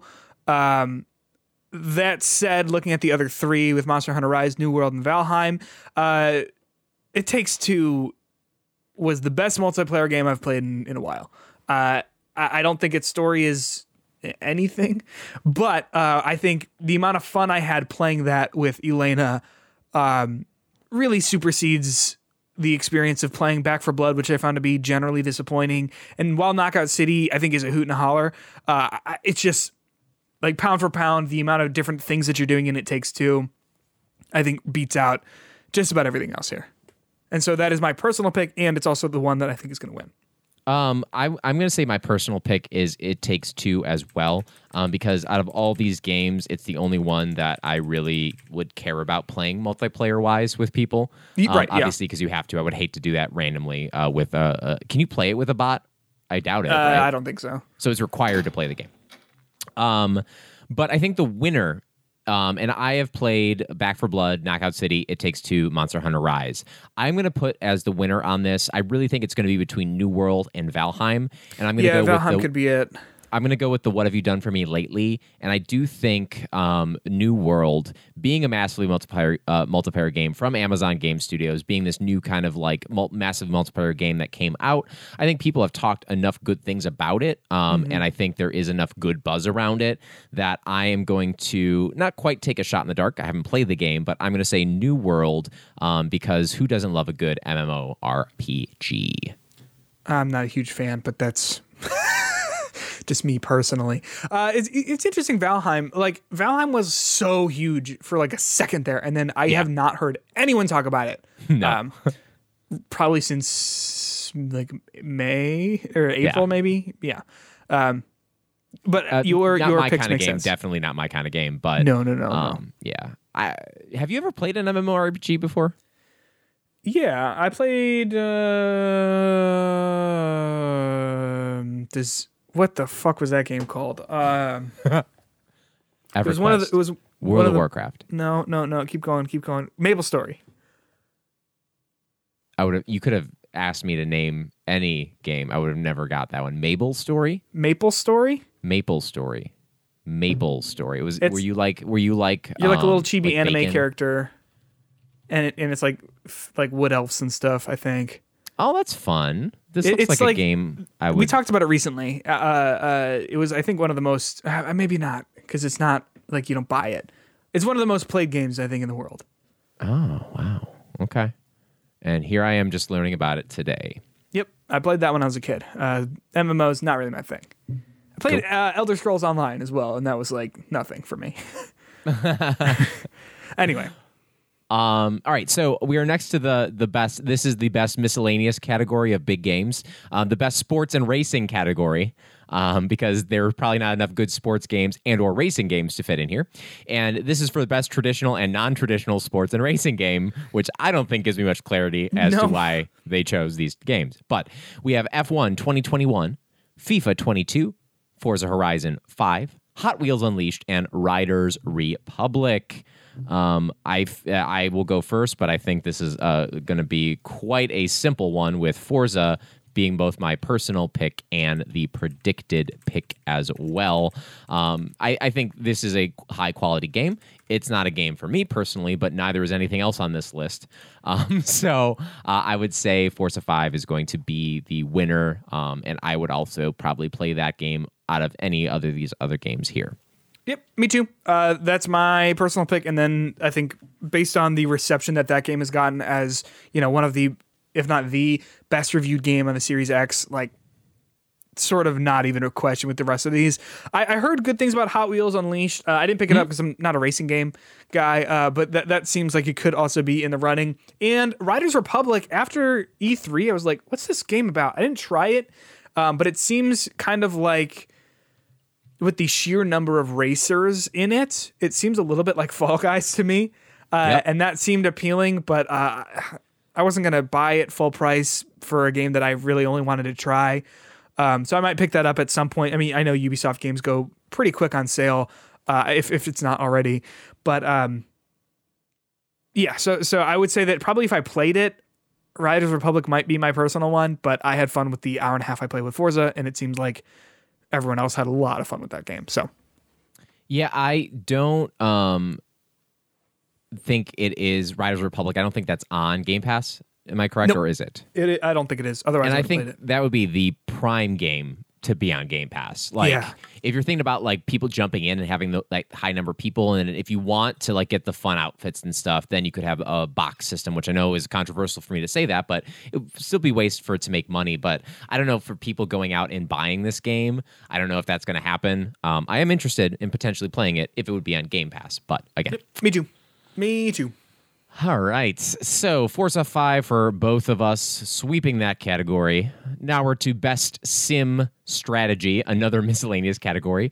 Best game focused on real time or turn based simulation or strategy gameplay, irrespective of platform. Our nominees are Age of Empires 4. Is that IV? IV is four. You did so good there. Thank you. I at one point I felt like I should learn how to do Roman numerals, and then that's where I stopped. Evil Genius 2 World Domination, Humankind, Inscription, and Microsoft Flight Simulator. Yeah, I think because it's Didn't that win last year? got a console release. I Uh, yeah, yes, it did. I believe it did win last year. um just going back just to kind of check weird. this. It, it was either that or Gears t- Tactics, but I have to imagine. I don't. As a uh, as a uh, good player of Gears Tactics for about thirty minutes, I do not think that was the winner. um, yep, Flight Simulator won last year. yeah, so I don't know what it's doing there. I mean, like, it's a great game. Uh, I've not played any of these other than Flight Simulator. I've heard Inscription is really good, uh, but I've also like to me it doesn't make sense really in this category because to my understanding it is a card game on the surface and then a lot more underneath. Yeah, I think it's still. Uh, I'm actually. This is one of the games that I want to play before the end of the year. I don't Yeah, know what's going to happen because guess what? The end of the year is like three weeks away for me. Because one of those I'll be in uh, Mexico, which will be fun, by the way. Oh. But um, but um, it, it is a card game that has the turn-based stuff, but it's like also this horror kind of vibe. One of those games that when you ever hear people talk about it, they're like, the less you know about it, the better. Right, Um, yes. So with that, I haven't looked too much into it, other than the fact that I want to play it. Um, so I'm go- I'm going to throw in there um, for my personal pick, uh, Inscription. Um, because I would be interested in playing that, but I do think the winner is going to be Flight Simulator again because it won last year, and uh, Do you think anyone's gonna like see that and go like, oh well, it has to be flight sim? Like, it, how's that gonna get votes if it was first of all nominated last year and like it? I don't think it. I don't understand why it was nominated again this year. And because it also, came out for the for that console, maybe. I guess so, but it's not like a new game. Yeah, but I can't I can't let that hold my vote against it at this point. I mean, I'm sure many people will think that. I don't think Yeah. you're wrong with that. But like just pound for pound, um, not that Age of Empires is bad. I have no clue what Evil Genius is. Humankind, I'm not sure. Um, I just think like that has the name recognition over any of these games. That's fair. Um, That's fair. With Age of Empires being a close second. That's fair. I think I'm I'm going with my personal pick as Inscription and my pick to win the category for Inscription because first of all I have not played these games uh, other than Flight Simulator, but then also uh, I think that the people who like Inscription have been very vocal about it and very excited about it. Um, so I think that has caused a lot of people to check it out in the past few weeks here. Yeah. But I I don't I would not say I'm the best person to ask about this particular category. Um, all right. Uh, our next category is Best Family Game. for the best game appropriate for family play, irrespective of genre or platform. This seems like another uh, like kind of like miscellaneous game. Um, People have often said like, "Oh, this is the Nintendo game," which like looking at the yeah, nominees, yeah, almost. yeah. I mean, usually is. And Um, also, uh, so, so okay, we'll go through the categories. We have go uh, the ahead. nominees. We have It Takes Two, Mario Party Superstars, New Pokemon Snap, Super Mario 3D World, Bowser's Fury, and WarioWare Get It Together. Um, I look at this and I'm like, why wasn't Mario Party Superstars nominated for Best Multiplayer Game? sure, yeah, I agree. I mean, that's a multiplayer game through and through, and a family game. I Um, agree. You know what isn't a family game? In my honest opinion, it takes It two. takes two. Oh my god, can you imagine playing it with like a toddler? or like, yeah, uh, yeah, dude, like not a family game. I mean, I yeah, geez. For The so many be like, reasons, why does that girl look so stiff and scary? It's like no, it's just like they're not very good at human animation. It's it's like it's like a smaller studio. Don't worry about Why it. Why do they have accents? Uh, uh, are you talking about the book, or are you talking about the the horrible racist book, or what? Um, I'm gonna go with Super Mario 3D World and Bowser's Fury. Bowser's Fury is not a great uh, family game because you it's like the one person controls Mario and the other person controls Koopa Kid, and Koopa Kid just like flies around in the background. but Mario 3D World, if I had a kid, if I had a family, I mean I have a family, if I had like my own my family my own, I'd be playing Mario 3D World with them every night. I think it's a lot of fun. I think it's a great way. Uh, it, it is simple enough and easy enough to, for like a kid to enjoy, but also be challenged by, while also having enough systems in there for it to not be like a snooze fest. Just looking at that photo of Wario doing the splits and his crotch is like ripped. How is this a family game? Um, I, I th- it's kind of like that random humor, you know, like the I don't know. Um, I would say that's probably also a good one, but I also didn't hear great things about that game. Yeah, yeah. Because like WarioWare in the past, I've had a lot of fun with playing with like you know with friends and stuff. But, But, like children though, like one of them is like pick your nose, fart. Like I, maybe that is the maybe I'm just like that. May, maybe not giving kids credit for like th- that kind of stuff. But like I don't know. I just don't know if like ki- well, worst case scenario, playing with your mom. Can you imagine having your mom make Wario fart? That's fair. That's So, very fair. But so Um, what are your what are your nominations? Uh, Uh, by the way, I'm gonna say I'm gonna say that Mario Party uh, is the winner, but Mario 3D World is my is pick. your personal pick. Yeah, I'm going to say Mario Party for both um, because I do think Mario Party is about a family game. It's a board game. Yep. And um, specifically with, you know, how things have changed over COVID, it's just another, uh, I think, more adults who maybe aren't familiar with playing like Switch and stuff would be familiar enough to play a Mario Party. Um, I think the games in itself are a little bit less family friendly than the original the other Mario Party on the Switch because a lot of those are like motion controlled things I think most people can get behind. Um, but I still think like ultimately these are not only some of the best Mario Party games ever made, they're the best courses and I think there's nothing more frustrating but also fun than playing a game of Mario Party with your family in which little Timmy who sucks at video games wins randomly because of because of stars. whatever chance. Yeah, Yep. N- totally fair. 100. percent So my pick for both is Mario Party. Our next category is the best fighting game. Um, and these are for the best game designed primarily around head to head combat. We have Demon Slayer, Kimetsu no Yaiba, the Hinokami Chronicles, Congratulations. Well win- the winner for worst name. Um, then we have Guilty Gear Strive. oh, we got another worst name nominee. Melty Blood Type Lumina. Oh, you don't like Melty Blood? Come on, man. Uh, then we have Nickelodeon All Star Brawl and Virtua Fighter 5 Ultimate Showdown. Peter, what do you think? I've not played any of these games. um, that said, uh, I think I would probably like Nickelodeon All Star Brawl the most. So that's going to be my personal pick. But I think Guilty Gear Strive, from everything I've heard about it, is fantastic. Um, not my kind of game, but to my understanding, like it's a very, very competent and good fighting game.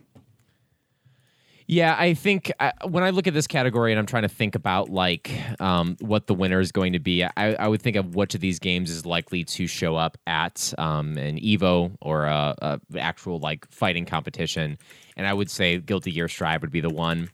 Sure. And the reason I put that as both my predicted pick and my personal pick is because I think out of all of the fighting games on here, this is the one. I know I bought Nickelodeon All Star Brawl. Don't don't hate me for this. No. But I think in terms of all of these games, the highest quality game that if you're like, you're to have to pick one of these games to play forever, it'd be Guilty Gear Strive. And I think me playing All Star Brawl really hurt it because it's so thin on content that Sure, it just okay. it, it does not give me enough to come back to and want to play it more. Um, like you know, essentially getting better at the characters is half the battle. But like, I'm the kind of person who likes Smash because of all the other stuff you do in it, not Yeah. just the head-to-head competition. Um, so I think Guilty Gear would be the the one of these that I would probably want to play the most um, personally. Yeah, no, that makes sense to me. I'm also, uh, as someone who has been recently f- rekindled their love for anime. uh, um, speaking of best RPG, Best RPG for the best game design with rich player character customization and progression, including massively multiplayer experiences. so I guess that means like New World could be on here, but it's not. Yeah, they're they're really trying to make this uh, a, a open category. Right. They're really trying to find a place for Cyberpunk. thing. Yeah, dude. Okay, read them. Read them out. Okay, the nominees are Cyberpunk 2077, Monster Hunter Rise, Scarlet Nexus, Shin Megami Tensei 5, and Tales of Arise. Let's just right now. It's not Cyberpunk. I mean, like as many fixes as that game has had, in terms of it being an, a role playing game. I mean, the solu- There are two solutions to all of the problems that Cyberpunk gives you. It is either sneak until you get caught and then have a shootout, or just show up and have a shootout. Like, like the role playing aspect of that game, I think is like laughable. I think the the shocking thing though is that we talked about the nomination process. Like many people put this as one of the top ones Yeah, which is wild. in their list, which is kind of wild to begin with to think about that. Um, I mean, I, I I enjoyed my time with Cyberpunk. Uh, what I did enjoy was when I decided to platinum it. That ruined the experience for me. Sure, sure. I like Did you do game. that? Did you ever get the No, no, no, it, it- no. Between like hearing about busted trophies and everything like that, it just wasn't. Uh, Yeah, okay. I I could not spend another fifty hours in that game, That makes sense. That's fair. uh, and fifty hours meant probably like maybe like four hundred and twenty thousand more crashes. Yeah, on on PlayStation Five, I heard it's as we talked about. It's just like not Yeah. not Yeah. there. Um, so yeah, I, I don't think that's going to be it. So I I mean, I would say on this list, it's it's rough. I mean, Tales of Arise is probably the best game on this list. I've heard nothing but good things about Tales of Arise to the point where like I won't play that game. I don't think I'm Yeah. going to before the end of the year, um, but I would like to. My personal pick, come on, is Scarlet Nexus. Monster Hunter Rise. Oh, okay. It's not gonna win. It's not gonna win. My girl Kasane, my guy Yuito, out there using their brains to blow up other people's brains. I don't remember what that game was about. Uh, I think there was time travel. yep, definitely time travel. yeah, but uh, I I like by the way when we were talking about that, you were doing the Kasane story, I was doing the Yuito one. You were like, "Have they done time travel for you yet?" I was like, "Didn't even know that was going to be a factor." Not on the table, huh? Okay. No.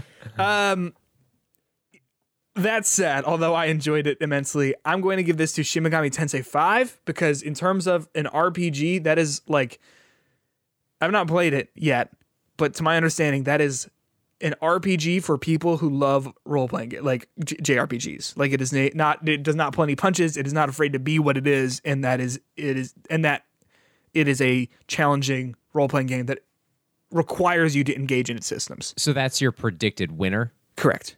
Yeah, so my personal pick is going to be Scarlet Nexus because that game had everything about it in an RPG that I liked, um, with the exception of wanting to play it through twice, which I never think I want to do that with an RPG anyway.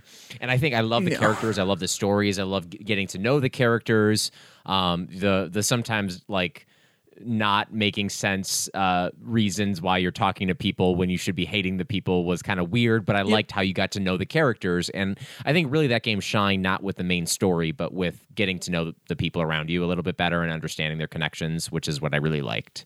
I would say uh, no. Spo- uh, I guess spoiler. it can't not. kn- uh, I would say that once they get over their conflict and they Yeah. meet up, that is when the game really shines because Because then it makes sense. They're all together and Right. like yeah, yeah, yeah. otherwise it's like in the last scene you literally tried to kill me like literally like- tried to kill me It, like we're not gonna be nice right No, now. I'm gonna we're try not. to kill you again. Um, I also uh, I only watched the first two episodes of the anime too, but I thought the anime was a good companion piece to the story too because it kind of fleshed out some moments that Okay. weren't really fleshed Yeah. out in the actual um, game. Like there's a, a My Hero Academia training scene basically that was in the game, but like in the actual anime, it was just like a cooler character oh, moment right, to get to know people at the beginning. Yeah. yeah yeah Um, but I think the winner is going to be Tales of Rise. I think that is the game that is like the highest rated, highest talked about, most positive reception. sure. I've gotten a lot of negative feedback um, from uh, outlets that I've read about Shin Megami Tensei. Those who Mm-hmm. love it, love it, but I don't think it's mainstream enough to get the random person to download it. Um, i'd agree So agree. I would say Tales of Arise is the winner. Sorry, Cyberpunk and Monster Hunter Rise. I, I know people like you. I just that actually might win that one's re- that's really popular yeah, but I don't but know. is it a role-playing game i've not i've not i know you've played it Yeah, yeah. I mean, it's uh, like any Monster Hunter game. You get to choose your loadout, your character, Okay, what you're okay, using okay. to hunt the, the the creatures and stuff. Um, I I think it's a little less because your progression is in your armor, not in your stats going up. Sure. So like, it's just a little bit different way of thinking about an RPG, but it definitely is an RPG.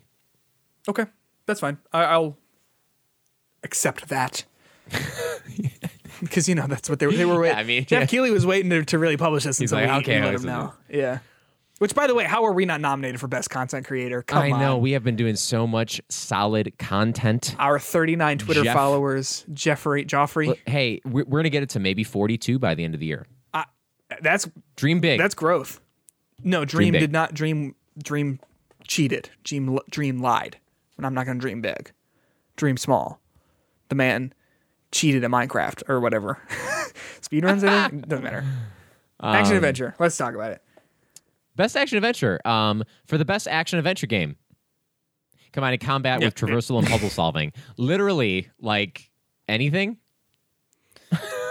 Just about. I mean, like that's always the conversation, Like, right? Like, wouldn't wouldn't Deathloop be on this? Like, okay, I'll, I'll read the nominees and then I'll complain about why Deathloop should be in most of these categories because the kind of game it is. Uh, but best action adventure game uh, nominees are Marvel's Guardians of the Galaxy, Metroid Dread, Psychonauts 2, Ratchet and Clank Rift Apart, Resident Evil Village.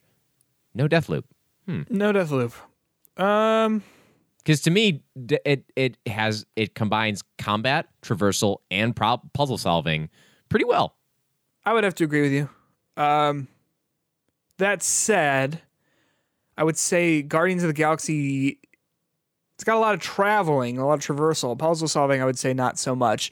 To me, to me, the pick, the clear two picks are Metroid Dread and Ratchet and Clank.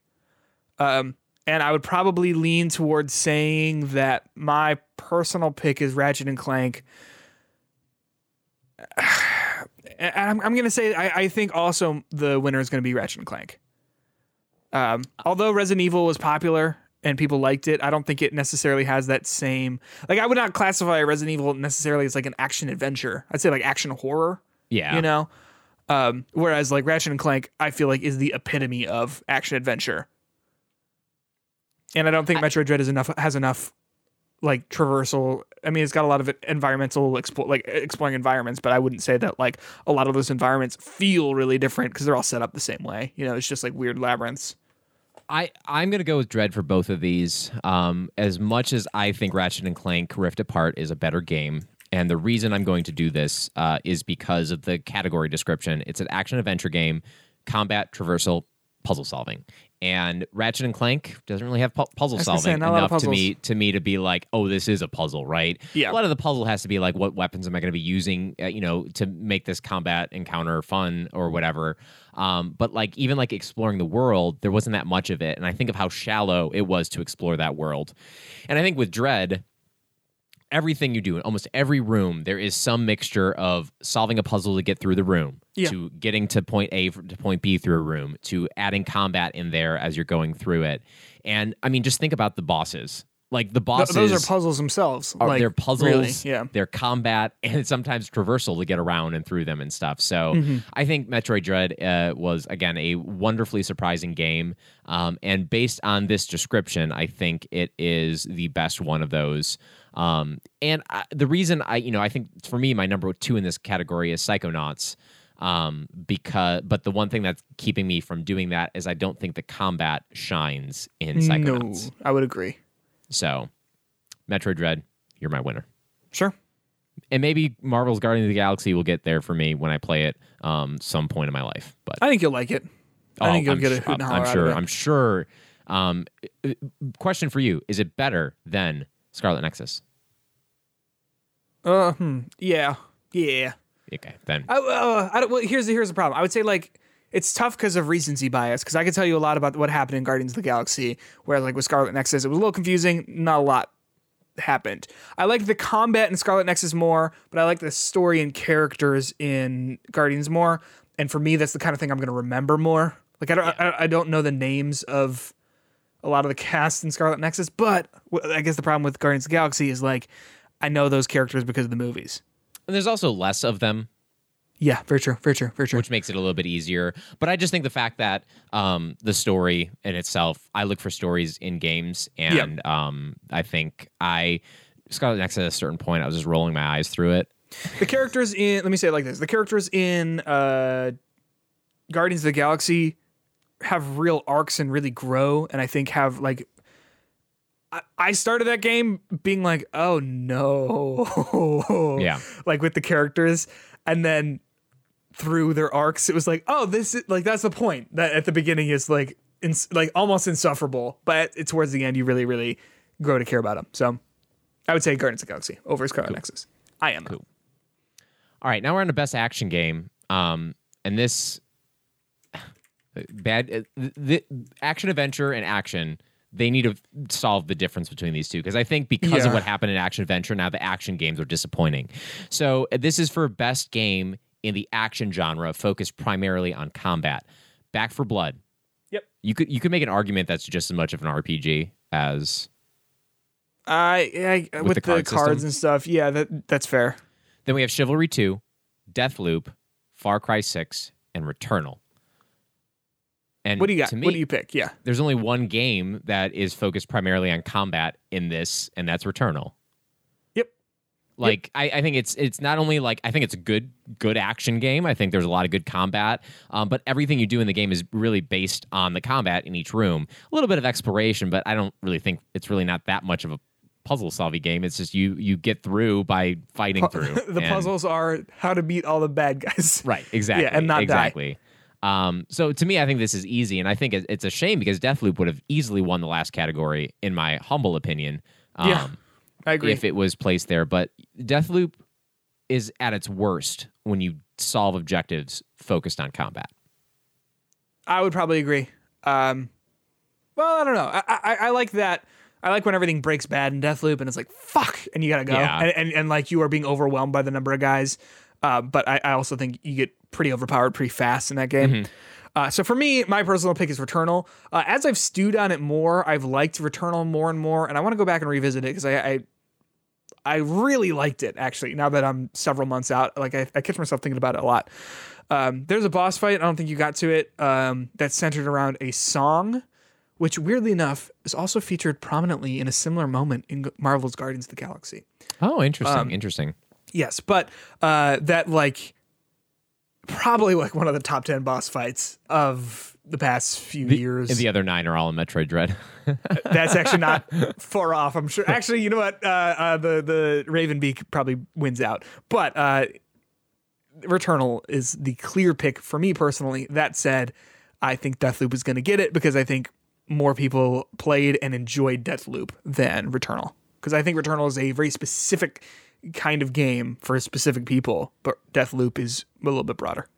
True. I, I- my one counter to that was that the fact that these are a lot of outlets um, who are going to be voting on this too. I think Yeah. they will not look past Returnal um, as I think a lot of mainstream people would.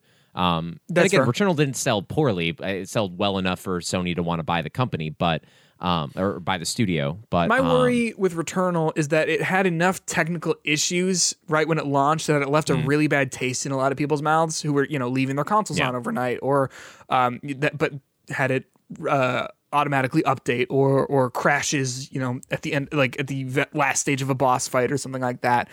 to early on to the point where like I think people are not as hot on it as I might have been simply because I didn't experience any of those bugs. Yeah, yeah. In my, it's funny in my review, someone left a comment like, "Well, I'm not talking about any of the bugs, huh? Like, did not experience any. Like, j- I just got lucky, weirdly enough. Yeah. but yeah. And that happens sometimes too. So, all right. Our next category is best uh, AR VR game. Um, and that is for the best game experience playable in virtual or augmented reality, irrespective of platform. And uh, spoiler alert, I have not played any of these. The nominees are Hitman 3, I Expect You to Die 2, Lone Echo 2, Resident Evil 4, and Sniper Elite VR. I would probably have fun playing all these just because I don't have VR, and like I think that would be you know a novelty for me. Uh, that said, I think Resident Evil 4 is probably going to win, and it probably would be the thing that I liked the most out of all these. I expect Yeah, you to die seems like fun, but Yeah, and I would agree. Uh, I Expect You to Die, I think I played the original. Um, I think so as well for me. but but Resident Evil Four, um, the watching people play it in VR made me want to play that game, which Which is wild for for me in my opinion, like Resident it. Evil Four. So, Yeah. um, and I think the game looks, it changes that game fundamentally in a way that is a positive change in Mm-hmm. some cases, um, and it just makes it look so much different and fresh and modern for a game that is as old as Resident Evil Four. Um, so I, I think that's great. Um, also, Hitman Three I heard was horrible in VR. So Uh, it seems like not a game I would want to play in VR. It seems like it would be fun to be like, whoa, you can do so much, but like I don't think it's the kind of game you could complete in VR. In the same way that Right. like Skyrim is fun to be, do VR and be like, whoa, but Yeah. like thinking about having to actually play it is like nothing. Yeah, yeah. Uh, all right, then we have innovation in accessibility presented by Chevrolet. Thank you, Chevy. recognizing software and or hardware that is pushing the medium forward by adding features technology and content to help games be played and enjoyed by an even, even wider audience. Uh, we have far cry 6 forza horizon 5 marvel's guardian of the galaxy ratchet and clank rift apart the veil shadow of the crown. Not familiar with that one but those are your nominees. What do you think? I think um I I I would say I appreciate a lot of what they did with Ratchet and Clank because the tool set that they used in Ratchet and Clank was the same Sony tool set that is um from the Last of Us kind of tool set that they've been Yeah. using and, and and working with their first party studios. So I think uh, it's great. There's a lot of different options for it, but I don't think people came out of Ratchet and Clank talking about accessibility options. I think, however, Forza Horizon 5 Yep. is what the amount of stuff that they're doing in that game with accessibility, making it playable for as many people as possible um, from uh, an accessibility standpoint, from a casual to non casual, hardcore to non hardcore. There's so many ways to experience that game. Um, and even you talking about something as simple as them like getting your name and That's like wild. saying your name Yeah. at a little bit. I mean, th- that's not necessarily simply accessibility, but like I think like those little touches um, and getting many people to play that I think is huge. Did you see um, that game has an option for like a person to be speaking all of the dialogue in sign language on screen? Is that's really cool. That's really I've I've never heard of that in a video game. That might just be because I've never needed that sort of thing, but I think that's really wild. Uh, I, I listened to an interview um, with Steven Spohn. He was on the Besties talking about Ubisoft's um, like accessibility uh, mentality, and it is really interesting because he talks about how like every single game needs to be accessible in a different way. And so like it's hard to make a checklist of like well all of our games need to have this. Um, because you know subtitles yeah all your games need to have that. But when it comes to other things uh, it's a little bit more like per situation. And that he he talked about how ubisoft kind of does more of a checklist. And it's great that they have a lot of these accessibility options but it doesn't always like help with accessible like design and stuff like that I'm gonna go with Forza Horizon Five uh, for all the same reasons you are going with it. Uh, I, the, it stands out to me with that sign language thing. I think that's really cool. I've never seen that before. Uh, I'm also not the person necessarily to say which of these are great or not. You know, um, but Yeah, and and again, cool. like I I I think from just the conversation and what I've heard around Forza is has been nothing but positive. Um, so that's why I'd kind of go with that. And I I think positively, as you're saying, uh, there are a lot of good accessibility options in Far Cry 6, and that has been a conversation point for a lot of things about Far Cry 6. Um, but um, I- I still feel like the creativity and the options that Forza gives people are maybe a little bit more pushing the industry forward. Yep. I 100% agree. All right, we are moving on to our best community supported game. Last year, I think it was won by uh, No Man's Sky. yes, it was. He was so surprised. That was so funny. like, oh, okay. Yeah. Um, it's back again, so maybe you'll win. But it, this is a recognized game for outstanding community support, transparency, and responsiveness, inclusive of social media activity and game updates patches. Apex Legends, Destiny 2, Final Fantasy uh, 14 Online, Fortnite, and No Man's Sky. Um, I don't think I am a great person to come up with an accurate thing with this. I think last year I said Fortnite, but I really feel like Fortnite has take has lost a lot of the conversation um, this year. Not that they don't sell big moments and everything, but um, I guess I'm going to put for my uh, personal pick would be Apex because that was the one I've experienced the most of this year, and then my predicted pick will be Destiny 2 uh, because I do think one thing that Destiny always does well is listen, work, and tinker around with stuff to try to make the game as best as possible. I would say that's fair. My personal pick, as a big fan of Apex, would be Apex. That said, I would be surprised if Final Fantasy XIV Online doesn't win. Uh, that What, game. what, have- what have they done? So when that game first came out, apparently it was like, like not only did critics not like it, not only did fans not like it, like people hated it, and it has become, I believe, it's the biggest MMO in the world now, and it's uh, constantly having new expansions. They just had one new one that came out. It's either coming out or just came out. Um, it's not Shadowbringers. It's like Rift Breakers or something like that. Um, it, I mean, it's huge now, and they've turned it around from this thing that people just hated and loved it to hate into a game where people like are in love with it to the point where it's just it's that game that everyone is recommending. Uh, it, has got a great uh, free trial. You can play up to I think level fifty or sixty or so um, for free before before having to pay for it. Uh, yeah, I, I've just heard nothing but good things about it. That said, Apex is uh, my game, but um, It's your boy. It is, but I would be surprised if Final Fantasy 14 does not uh doesn't win. When did that come out? It's a good question. I want to say, well, Final Fantasy 15 came out I think 2016 or 17, so I'm going to say probably 2014 or Yeah. 13. Um, I I agree. That's probably going to be the, the that's the best comeback story. Specifically, Yeah. thinking at the game like No Man's Sky, but it's hard to call that much time being responsive. Oh, oh, oh! I mean, it is. It has since like it is not recently that people have been like, "Man, this game's pretty good." It's like been a Pretty- pretty wild, But yeah. but with those kind of things, I think that would be the story, and that's how I think No Man's Sky kind of probably won too, because it's the one that people um, were surprised by how Yes. good it was when they came back. yeah. All right, we are now on to our best mobile game. Um, this is an easy one. It's Genshin Impact, but the nominees are Fantasian, Genshin Impact, League of Legends, Wild Rift, Marvel Future Revolution, and Pokemon Unite. Um, I love Pokemon Unite a lot, um, and I think that one might be the popular one to do, um, just because of how it as was popular and it was a conversation piece and how many people like played it.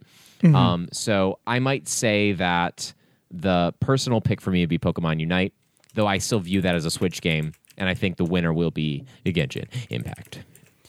Uh, it's interesting you say that. Uh, my personal pick is Genshin Impact. It's a game that, looking back on and having played a little bit more of, like not a lot more of, but enough. Uh, I didn't give that game enough credit. I think it's I think it's a fun experience. Um, but I think that Pokemon Unite. I'm surprised it wasn't nominated for more stuff. I think that people are going crazy over it, and I think it might be one of those next really big things, which is cool for Pokemon because you know they're trying to break into new spaces i'm sure and with the popularity of pokemon go having another major uh, ios not ios but like mobile game i think is is kind of huge for that so tis my pick Yeah, I think a Genshin Impact to me is the one I'm voting for my predicted pick because I think that has such a big thing. That is such a big game. Um, Yeah. It continues to be one of the biggest games out there in the world. Um, and I think people love it on a hardcore and a kind of casual level too. I think Pokemon Unite's issue is that once you look to the hardcoreness of it, I think it starts to trail off a little bit of why people sure. like it. Um, why play Pokemon Unite when you can get a better experience out of League or Dota or another MOBA? Um, but I personally like Pokemon Unite a lot because it's it takes away a lot of the hardcoreness of it, which Yeah, makes makes me want to play it. And I like Yeah. to just kind of like chill. I play it once or twice a week, p- p- uh, put it on. It's Sure. a good game. We're now up to Best Indie um, for outstanding creative and technical achievement in a game made outside the traditional publisher system. Our nominees are 12 Minutes, Death's Door, Inscryption, Kena Bridge of Spirits, and Loop Hero. And I'm just going to pencil in 12 minutes for you, Peter. Justin, jokes aside about how much 12 minutes sucks shit. Um, can it, I mean, like the conversation is like, can it really be called an indie game? With, the, with the, like, yes, it is developed by an independent person, but like with the cast of James McAvoy, Willem Dafoe, and Daisy Ridley, like, is that truly an independent game, you know? And I know that argument is being made about Devolver Digital as well, and while that about like yeah, it's an indie studio, uh, it's an indie publisher, but like it's the indie publisher, and then Yeah. Annapurna is now is you know up there as well with being the indie publisher, and then another one of these games, Kena, is, you know that was not it's not a Sony first party game, but it was like they had they had uh, Sony in their corner, you know. Yeah. Yeah, I I I hear that. I I think with 12 minutes like specifically with 12 minutes how that all started as being um just one guy with a spreadsheet kind of starting out and how it started eventually like with most of these I think, you know, it's hard for a game to be successful without big big money behind it. Right. Um, whether it be Annapurna, Devolver, it, it, so all these are either Devolver, PlayStation, or Annapurna. Yep. Um, and with that, I mean, I would probably lean towards this is hard for me thinking about Death's Door and Kena Bridge of Spirits um, as being really big, big games. Um, and I think the story of Kena is better than the game of Kena from what I've heard, though I still want to play that. Um, so I would say Death's Door because legitimately Death's Door is probably in my top five of the game of the year. Sure. So I'm going to go for Death's Door for both predicted and um, uh, personal. I'm gonna pr- I'm gonna say my personal one is Death's Door. I'm gonna say ooh, hmm. I think there's arguments for all of these. I'm probably gonna say that my predicted is going to be Kena, despite the buzz that's been around Death's. Well, there's been a lot of buzz around it. You just write 12 minutes. It's fine. I won't judge you. What a twist, right? If I was like looked at this and was like 12 minutes. Uh, gotta respect. The, anyway, uh, I'm Hey, actually I'm gonna by the agree way, with you. Death's not a single Door. nomination for the medium, folks. Is that an indie studio? No, not for this category in general, but for any category. Uh, what I mean, what would you think? Maybe music that had uh the Silent Hill guy. You don't like the story, but maybe the story. You think? Hmm, I could. I could see it. I could see it. Um, best. Yeah, it doesn't really fit in any of these categories, but my game of the year not listed. I'm sorry to hear that, Justin. I know. I know that you think it should have won all of all of the awards, but unfortunately, uh, it doesn't count for best ongoing game. That's our next category, though. Yeah, sorry. I should have clarified that. Whoops. Best ongoing game is awarded for the game for outstanding development of ongoing content that evolves the player experience over time. Apex Legends, Final Fantasy XIV, Fortnite, Genshin Impact, Call of Duty Warzone. Uh, for all the reasons we said before, this category will be Final Fantasy uh, uh, 14 online because uh, if I'm correct, it's the oldest game on here. Is that correct? Uh, yes, I think And so. I think the fact that it's even a conversation uh, piece nowadays would make me think that it will be that game. Um, but I'm going to say Genshin Impact for best ongoing because I think the, for my personal pick, because I think the amount of like changes and updates that they have done to that constantly are um, outstanding. yeah, I agree. Uh, I would say my personal pick is still Apex, and then I think Final Fantasy is going to win. Uh, but I think I will say like this is an interesting category because I think all of the games listed here are contenders. You know, like I don't think there's an easy Exactly. pick here. Yep. Um, but yep, I, I think it's pretty cut and dry based on that last, um, whatever the category was for that Final Fantasy 14 was in. All right, games for impact uh, for a thought-provoking game with pro-social meaning or message. Um, the game choices are Before Your Eyes, Boyfriend Dungeon, Chicory: A Colorful Tale, Life is Strange: True Colors, and No Longer Home. Peter, are you going to put Life is Strange as the winner of this category? I'm not. I'm not. I don't. I mean, I, I- think that from, as I've said before, from a representation standpoint, I think Life is Strange: True Colors is a fantastic game. Other than that, I mean, it's got a good licensed soundtrack, but I wouldn't say really anything else great about it. Uh, apparently, I'm in the minority here, where, where like everyone I've talked to has been like, "You don't like it? Like, what did you like?" Um, but that's a conversation for another time. I'm gonna say that my personal pick, although I haven't played it, would probably be Chicory: A Wonderful Tale, a colorful tale. Excuse me.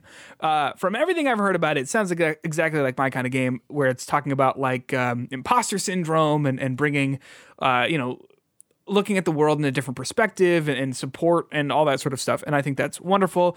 That said, I think Life is Strange is going to win simply because people love Life is Strange, and for whatever reason, people think it's you know the best one of the best games of the year. Uh, I think Boyfriend Dungeon was a fun idea, but I didn't really like the game part of it. Um, like I tried it out to just so we could talk about it a little bit, but uh, those are those are my picks personally. Yeah, I, Life is Strange. I think is going to be the predicted winner um, because uh, people do seem to love that game. In fact, um, uh, Archie bought it for uh, Claire for her birthday. Um, Cute. and his justification was, "I is strange too." Very cute, very fun, very flirty. Wrote a little handwritten note and everything. Um, made me get it. Uh, Question for you: Hand, uh, did he do with his paws or his, his mouth? The, the, well, like, he has the ability to kind of separate his little, little toe beans a little bit. Oh, so, he could really kind of hold it a little bit. Yeah, we, we've been working a lot on it. That's good. apparently That's though good. not enough time on grammar um i would say my uh my personal pick um is kind of hard for me with this one um, I did enjoy a lot about Boyfriend Dungeon, and I know that there was the controversy with that game and the ending of it.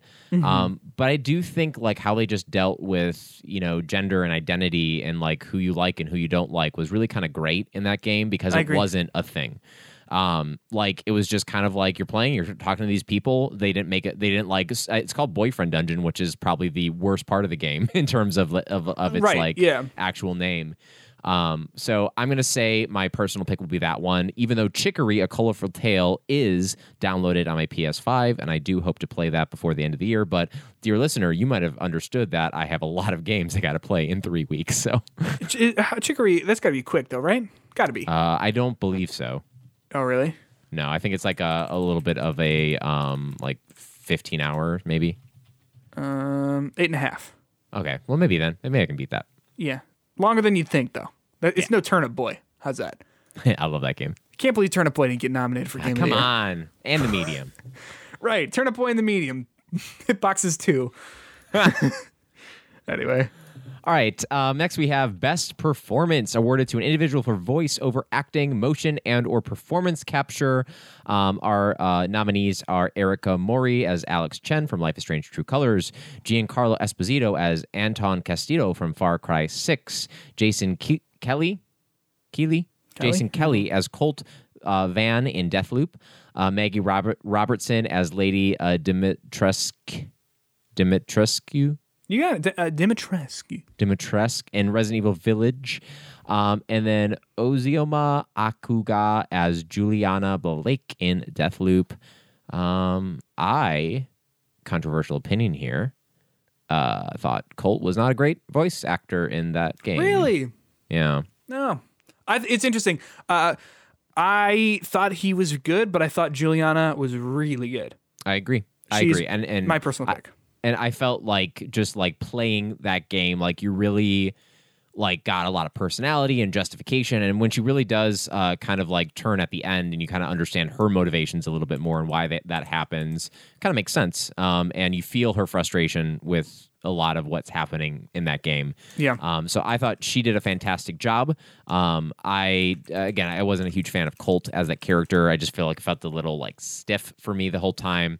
Um, I can't really speak about Alex Chen um, uh, uh, in from True Colors, uh, but I would have to think the winner would be um, Giancarlo Esposito or Erica Mori. Um, and I'm going to go with the one that I think is going to be the more critical darling, which is Life is Strange True Colors. So Erica Mori is going to be my predicted pick, while my personal pick is going to be uh, Juliana Blake. Uh, we're in agreement there. I my personal pick is Juliana Blake here, um, and I think I actually I do think I like Erica Mori's performance in Life is Strange. I simply don't think she has a lot to work with in terms of the script. Um, and I also I heard that Giancarlo Esposito isn't really in Far Cry. I mean, like he's in it obviously, but like in the way that a lot of these Yeah, yeah, yeah. you know yeah. big name celebra- uh, big name actors are, like he's sort of in the beginning, at the end, you know, whatever. All right, we are now moving on to best audio design, recognizing the best in-game audio and sound design. We have Deathloop, Forza Horizon 5, Ratchet and Clank Rift Apart, Resident Evil Village, and Returnal. It's got to be Returnal. Got to be Returnal. The sounds I in that game, these like, yeah, it's so good. The audio, I uh, mean, I would say I could see how Forza might do it for Sure. people. Um, specifically with the quality of detail, like the the attention to detail um, that Playground Games has with that. Um, but I, I just think the and I know this isn't part of the category, but like everything that is done with Returnal, um, from what your controller does to what your controller sounding like to all of that stuff is just so awesome. Um, I, I, I think Returnal is not only going to be my personal pick, um, but definitely I think people will nominate it for being special as well. I agree. Uh, my personal pick. It's also the pick, my predicted pick. I will say this though. Uh, what's cool about all five of these games here is that like I can hear individual sounds from all of them. You know what I mean? Like I can definitely hear the um, the little uh, Uzi gun from Deathloop that sound and like um, The, the I- I sound can- of the nail gun in that game. Yeah, yeah. Uh, I can hear the sound of the shotgun and the the pistol in Resident Evil Village. I can hear a lot of the different uh, weapons in Ratchet and Clank, but I think Returnal takes it for me because I think the enemies sound so cool and the weapons sound so cool and like each of those different areas, uh, it's all cool. Um, Returnal for me, and yeah, my predicted, my personal. All right, best score in music. Uh, uh, this is for outstanding music, in- inclusive of score, original song, and/or licensed soundtrack. The Artful Escape, Cyberpunk 2077, Deathloop, Marvel's Guardians of the Galaxy, and NieR Replicant version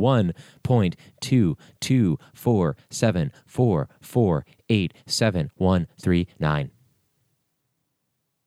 What do you think? Oh, my personal pick. You know what it is. It's got to be NieR, right? It's NieR, man. Dude, it's it's so gotta be. It's is so my good. favorite by like. I mean, that haunting music. I love it so much. yeah, no, Um, but yeah, I agree. I'm gonna say the winner though for best score in music is gonna be Marvel's Guardians of the Galaxy because I think with that soundtrack, I think when people are previewing that game, one of the things they were talking about was how it doesn't like you know with the not licensed music, it was just kind of empty. But from again, I haven't played this, but with this, not only this soundtrack being pivotal to a lot of gameplay moments, but then as we talked about before, um, having the Star Lord music in there um, is, I think, an awesome kind of addition. So, from people who haven't played the game, I've seen a lot of people like upset this this is on here because they're like, "Well, it's a it's a licensed soundtrack." Yeah, it is. But also, the 20 track Star Lord album is like actually really good. like it's like stupid hair metal, but it's like really good. Yeah. Um, I, I I can still hear some of the Deathloop songs, like when things break bad. It goes like da da da da da da da da da. Like I I think it has some good stingers and stuff. I don't really remember Cyberpunk's music, and I haven't played the Artful Escape, although I know it's about Music. music. um, Yeah. which uh, you know I, I think it's kind of cool. But um, I think Guardians of the Galaxy will win because it has a great licensed soundtrack and because it has its original music is also really good. That said, NieR Replicant's music phenomenal. Don't they use the music? What do they use the music well? That the licensed music in game? Do you think or? Um, yes and no.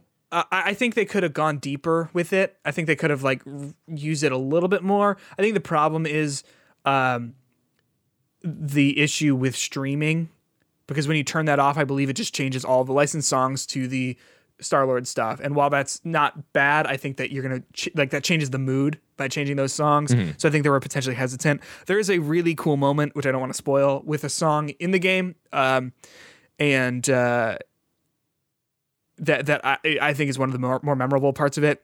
But other than that, uh, you use like you have an option to do this thing called a huddle, where like if everyone's injured, you can bring everyone in and you give a pep talk. And if you do, if you select the right like pep talk stuff, um, everyone gets like supercharged, fully healed, fully um, all of their like cooldowns have been reset, and then a licensed song kicks on, and like those moments are really really good. Um, yeah, I, I, I totally get why I believe this is going to win. That said, the NieR stuff, like No, I enjoy that so much. It's I like mean, one of my bo- favorite parts of bo- that game, Full body chills with that Yeah. stuff. Yeah. especially during um in, in, in uh, memory montages. All of it. Oh, ma- I'm not going to do that again. Um, so I think this next category, best art direction, is one of the hardest ones. Yeah. Uh, and this is for outstanding creative and or technical achievement in artistic design and animation. Haven't played The Artful Escape, but the whole game is about that. Yep. Uh, Deathloop. yep. you have Deathloop, Kena Bridge of Spirits, Psychonauts 2, Ratchet and Clank, Rift Apart. Um, I'm going to take Artful Escape off of this just because I have not played it and experienced it, and I think I can make an argument for my personal and predicted pick for any of the other four much better than that. Yeah. And that's not to discredit the Artful Escape. It's just I the arguments for this stuff is great. I think Deathloop. I love the vibe of Deathloop. I style love is how so you- crazy. the, the style of it. You have this like kind of like is it what 60s 70s inspired like Mm-hmm. fe- like like spy feeling to everything. The world makes sense. Like the the technology in it makes sense. The magic in it makes sense. It all fits together in a way that is just perfect to watch. Kena Bridge of Spirits. That game is beautiful. It looks like those Yeah. cutscenes looks like a Pixar movie. Um, it, the you have those little what are those little the the the rot, The which are the most yeah. adorable things I've ever seen in my life. I think Psychonauts 2 is the shotgun of every single type of visual you can think about in a video game that is just chock full of different images. And I think that game screenshots well. Um, and Ratchet and Clank Rift Apart is beautiful. Uh, the going through the rifts, the the how everything works, the colors, the the guns, the everything that goes into that. Just a visually beautiful game. So if you're gonna put my toes to the fire, though, Yeah. I say it's got to be Psychonauts because I think the the general style of Psychonauts um, and how Psychonauts just has that kind of like uh, almost grotesque, cute look to it in a way. Um, I, I think they do so much with these like with the worlds themselves being pieces of art and how you're constantly moving through things in very unique and creative way that is literally mind bending. Um, I I have to go, go both give it to a predicted and a personal pick to Psychonauts. Yeah, I completely agree uh, in terms of those visuals. I mean, like right away, and I know we joked about this in our episode. It's like it gives that you know little content warning saying, "Hey, we're talking about you some mental health stuff," and then also like there's some fucked up teeth shit. Is that cool? And you're like, yeah, what does that mean? And then like the first level is like the most horrific teeth stuff you've ever seen, and like ew, like gross, but also like I've never thought of that. Like I, I like Yeah. a million years, I would never have come up with those ideas. Um, and, and I think exactly what you say. Like each different level is like a different artistic interpretation of a different thing and a different whatever. Um, yeah, I would say that's probably my pick. Uh, just to be for the sake of argument, I'm gonna say Ratchet and Clank uh, because of those rifts and because of how cool it was to just like uh, like all those environments are really memorable and unique.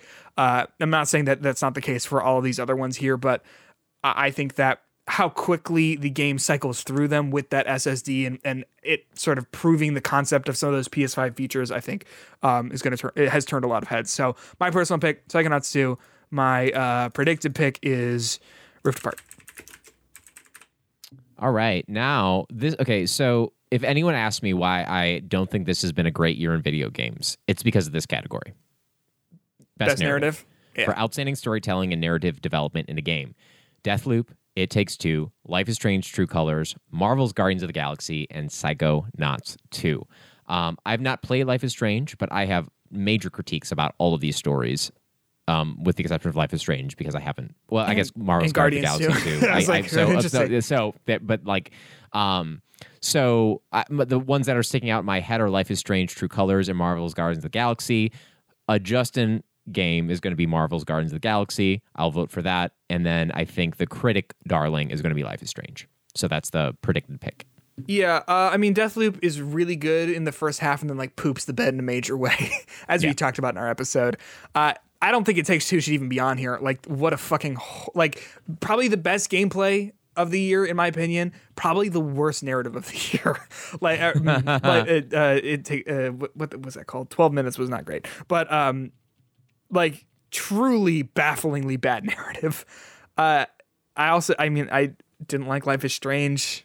Unfortunately, I can't imagine why that's on here either. I mean, I, I know why because people like that sort of stuff, but um, not really a fan. Psychonauts 2, the, like, the narrative was good, but I don't really remember a lot about it. Its individual moments are strong. Yes. But I think as a whole narrative and where it goes and how it ends is not strong. And I feel like the pacing of that story was really bad. Um, oh, the ending was so fast. yeah. So yeah. fast. And even the, the build up to get to the story Yeah. was slow. It just is like an, it was an odd back and forth. I mean, the middle of it was great. I love the middle part. Um, when you were introduced to Jack Black as a character, I think that's when things start to really connect in my head. Um, but uh, yeah, I again, my personal pick, Marvels, because I know that will be my favorite, and the predicted pick is Life is Strange. Uh, my predicted pick, uh, my personal pick, uh, Guardians of the Galaxy. My predicted pick is Guardians of the Galaxy. I think that has resonated with a lot of people, and I think it, because it was so surprising. Because I think a lot of people were like, turned it on, we're like, all right, well, let's get through this. And by the end, we're like, I love these guys. These, I, I love these guys. Um, yeah, yeah, yeah. Uh, I also think uh, Returnal should have been in this category, but because it doesn't have an in-your-face narrative, I understand why it's not. Um, all right. So, best game direction is Deathloop, It Takes Two, Returnal, Psychonauts, and Ratchet and Clank Rift Apart. And just to be clear, what they mean by direction is awarded for outstanding creative vision, innovative in game direction, and design. Um, Well, I don't know. um, what, is, what does that mean? I, the only director of these games that I know is, oh, I know the director from Deathloop because he was in a lot of the marketing material, and then uh, Josef Fares is the Hazelight Studio guy who did It Takes Two. I would say you can tell a lot of him in that story, Yeah. and I don't necessarily mean that's great. Yeah. um, so I would say not It Takes Two. Otherwise, I don't know. Deathloop. So I would say if I'm thinking about best game direction, um, and specifically with with innovation in game direction and design, there are two games on here that are truly unique in terms of game design, uh, and that is Returnal and Deathloop. Both are time loop games. Both are very uh, have similar themes to them in terms of them being time loop games, but both are so individually unique from from each other. Yeah. Um, uh, Returnal, I've never quite seen a game like that before. Um, I think it's really well done how all the different mechanics play into the story, play into the the action of it. Um, I, I think that game is is done amazingly well for the quality of game that it is. Yep. Um, and you know, as little as Jane Lynch talks in that game, uh, the what they do with her as the character, I think, in the you know two, uh, not two thirds, but the two fifths of the game that I played, um, I enjoyed it. I enjoyed her performance. I enjoyed everything about that, and it just fits together well. Deathloop, on the other on the other hand, for me, uh, is such a brilliantly designed game with how open it is and how it allows you to explore um, and you know how it has this time loop mechanic that can really changes every day and every hour that you go to a place and i think it makes the game so playable and so fun um, that i was not expecting the game to play as well as it did and it did play very well.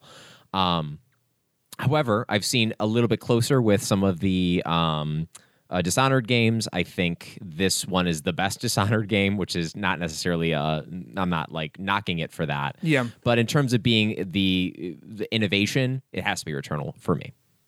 Uh, my personal pick is going to be Returnal because I think like every aspect of that game feels planned out and thought out.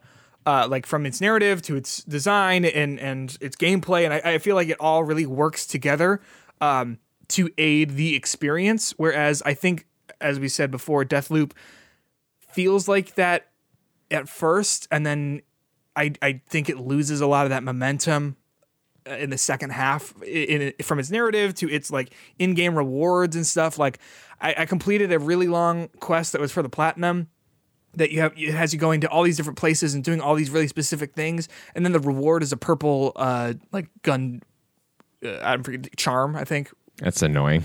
and it's like that's nothing. Like like yes, that could be good, but I, we have a thousand of these. It's not unique. It's not interesting. Um, so yeah, I, I would go with oh well uh, with Double Fine. Who's uh, who's the Double Fine? Who directed Psychonauts two? Tim Schafer. Tim Schafer. Like that's a very clear Tim Schafer game. Uh, so I'm gonna go with actually Psychonauts two is my winner. Uh, but my personal pick is Returnal. Oh, okay. I, for a second, I thought you were going to say my personal pick. After all that I said, it's going to be Psychonauts. no, no, no. I, I I prefer Returnal in terms of like all that stuff, but I think that Psychonauts 2 is very clearly a Tim Schafer game. True, true. And, and I see his fingerprint on that. And I can definitely see how that works. But to me, again, this might be me reading too much into the description. It is a better version of Psychonauts 1. Interesting, because I think it's a worse version than Psychonauts 1. In terms of the, the stu- I, I think Well, in terms I- of like design direction. Oh, I, I see. D- dire- Yeah. Design direction. Yes, I agree. Um, all right, game of the year. Um, this is recognizing a game that delivers the absolute best experience across all creative and technical fields. Hmm. Uh, we have Deathloop, It Takes Two, Metroid Dread, Psychonauts 2, Ratchet and Clank Rift Apart, Resident Evil Village, and do you see that Returnal game on here at all, Peter? Is Returnal on this list? I can't believe it's not on the list, actually. Yeah, shocking, really. Um, I and again, it would be hard for me to. I w- I don't think I would vote for that game because it's not my kind of favorite game in the whole wide world. Mm-hmm. But with everything that it does, technically, creatively, everything, you would think it would at least got a nod. Get here. a nomination. Yeah. Yeah. And I think that, pro- like, it, if you had to ask me, like, which one do I think it would beat Village. out? Oh, oh, interesting. I would probably say It Takes Two because It Takes hmm. Two is a really Oh, okay, fun yeah, game, yeah. but I think it drops the ball in like the most major way in the story department and like to the point where it's like laughable. Yeah, know? I, I, yeah, I do find the love for It Takes Two a little crazy. I enjoy playing the game, but I enjoy playing the game because I'm playing it with my fiance. I, I agree. I, I think that I don't think I would like it as much had I not played it with Elena. But Yeah. uh, also, I didn't mention this with the music. Persona Five Strikers uh, should have been nominated. It has some excellent Oh, yeah. music, but Yeah. so it goes. Whatever. It's a spinoff Not game. people played it, unfortunately, probably. Uh, It's a Musou spinoff of Persona Five. Uh, Which you can't play. I mean, it's on Switch, but like you can't play Persona Five on. Correct. So anyway, um, game of the year. What do you think? What's what's Deathloop is uh, going to be the winner. Um, that's what people will do. I, fi- I, I had problems with it, but it's still going to probably be in my top five games of the year, right? Like, Yeah. Um, uh, I I do not see this how how another game in this would would end up winning. Um, though I I think I, you to, you said this at the very beginning how this is one of the first years I've played all these games. yeah? I, I don't think I played them all last year. Yeah. Uh, I think I Um, missed Ghost of Tsushima last year, but weird. Turns out that game's fucking awesome. Um, Who- who another could've game actually that, that? I I think should be on this list would be um, Death's Door. I, I, I find that was one of my favorite games this year. Mm-hmm. Um, and I know you had some troubles with some of the bosses uh, in the in the game, and I had the similar issues, uh, specifically with Betty the Yeti. You Betty the Yeti. horrible human being, Yeti. Yeti. You're not a human. I would say uh, Forgotten City should be on here as well, but Mm, mhm, mhm. but I understand Um, like these are the big AAA games. You know what I mean? Like at the end of the day, while those indie games deserve recognition, I find that like when looking back, they very rarely, unless it's like a Hades where it's like pretty universally like beloved, they really don't make it through to, to the top category here. Mm-hmm. Yep. Unfor- which is unfortunate because I think And- it would do a lot for going back to last year, remember Last of Us One, Part Two? Yeah. Like that was a shocking thing for me a little bit. I, I was expecting I was to be expecting Hades. Hades to be to win it. Yeah. Um, so I don't know. Maybe I'm wrong with Deathloop here, but I don't see anything on here that is like this the same like one two punch necessarily. But my personal pick on this list, um, and this might change by the end of the year about what my game of the year is. Um, I would say in the in the hunt would be Deathloop, Psychonauts, and Ratchet and Clank, and Metroid Dread. Um, as ones that might be in a conversation with me. But as of today, as of the game that I enjoyed playing from the moment to the end to a game that I wish would, there was more of, uh, was Ratchet and Clank Rift Apart. Interesting. Against all odds, my personal pick is Metroid Dread. Isn't that wild? Isn't that freaking Yeah. wild? Uh, I mean, I liked all of these games quite a bit. Uh, so, Psychonauts 2, now that we get further away from it, what a, I, I, what a delightful game. But I think that it doesn't really hold a candle to the rest of these. I think it has a fun story and I think it delivers on a really fun idea and I think it's written really well, but I don't think like from a gameplay perspective it really does anything. I agree. L- I like, agree. It's uh, frustrating to play a lot of the times, and that's Right. hard for me to look at positively going back to it. And I mean it hardly feels updated from the first game, which I mean Yep. is good for those people who really like that gameplay, but um for me looking at like the rest of these games, I, I would I would say it's not of the same caliber. Um yeah, I, I think you're right about Deathloop. I think that that's going to be the one that people pick. But uh, I not a bad I game. Support but it. I support it. Like, Yeah, um, I well, I understand it. Again, it might be it might be my top five, if not my top three. But like, uh, I soured on the game by the end, and I think the promise, like, with how low my expectations were coming into it, and Mm-hmm. then playing it and really enjoying it and getting addicted to it, but then with how everything just kind of like resolved in itself, and and how I didn't want to get the platinum, um, and go back and finish that stuff, uh, that was a little bit telling to me. Um, whereas Ratchet and Clank is just a joy from the beginning to end. Beautiful game. Looks like you're playing a, a, a, a Pixar movie. I know that that typical like comment on it, but it's truly a beautiful game to play, um, and fun to play. And it made me want to uh, go back and play it again, even after getting the platinum. So I agree. I, I know what you're saying. Uh, I, I will say I think all of these games, barring probably It Takes Two, could win. uh, I And know maybe it not won the Ultimate 2. Game of the Year, but I don't think Resident Evil Village will win.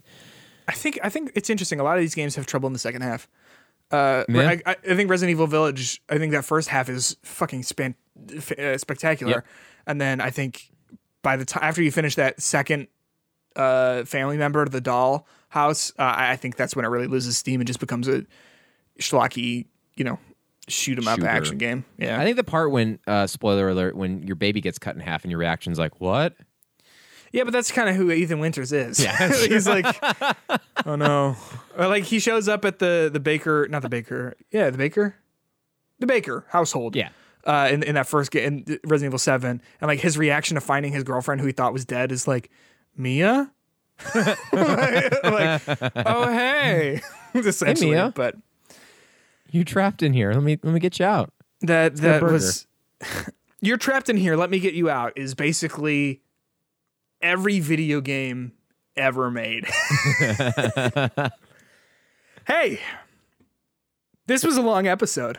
Hey, we got through it though. We did. we did we did and i had a great time. Uh, and i think that this will pair nicely with our conversation about game of the year and, and our favorites and and and highs highs and lowest lows that will be coming later in december. Uh, so thanks for sticking around if you did stick around. Um, if you have any interest, you can follow us on Twitter at HitboxPod or send us an email at uh, hitboxofficialpodcast at gmail.com. If you want to tweet at us or DM us or email us uh, about anything, really. We talked a little bit about Dark Souls uh, and then also talked a lot about the Game Awards, uh, which we will have more to say about, I believe, in two weeks once that happens. Um, but uh, we'll we'll discuss the winners, and we're also going to discuss you know the big headlines, the big trailers, all that sort of stuff. Um, but yeah, you, you can you can let us know what you thought about any of that on uh, Twitter or on our email address. Uh, you you're probably listening to this on Spotify or Apple Podcasts. It'd be cool if you give us a follow on that platform. That would be very much appreciated. Personally speaking, um, Justin, am I forgetting anything? Got anything else to add here?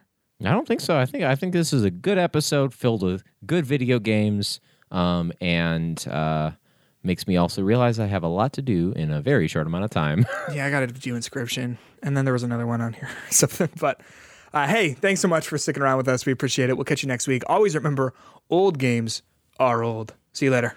Bye.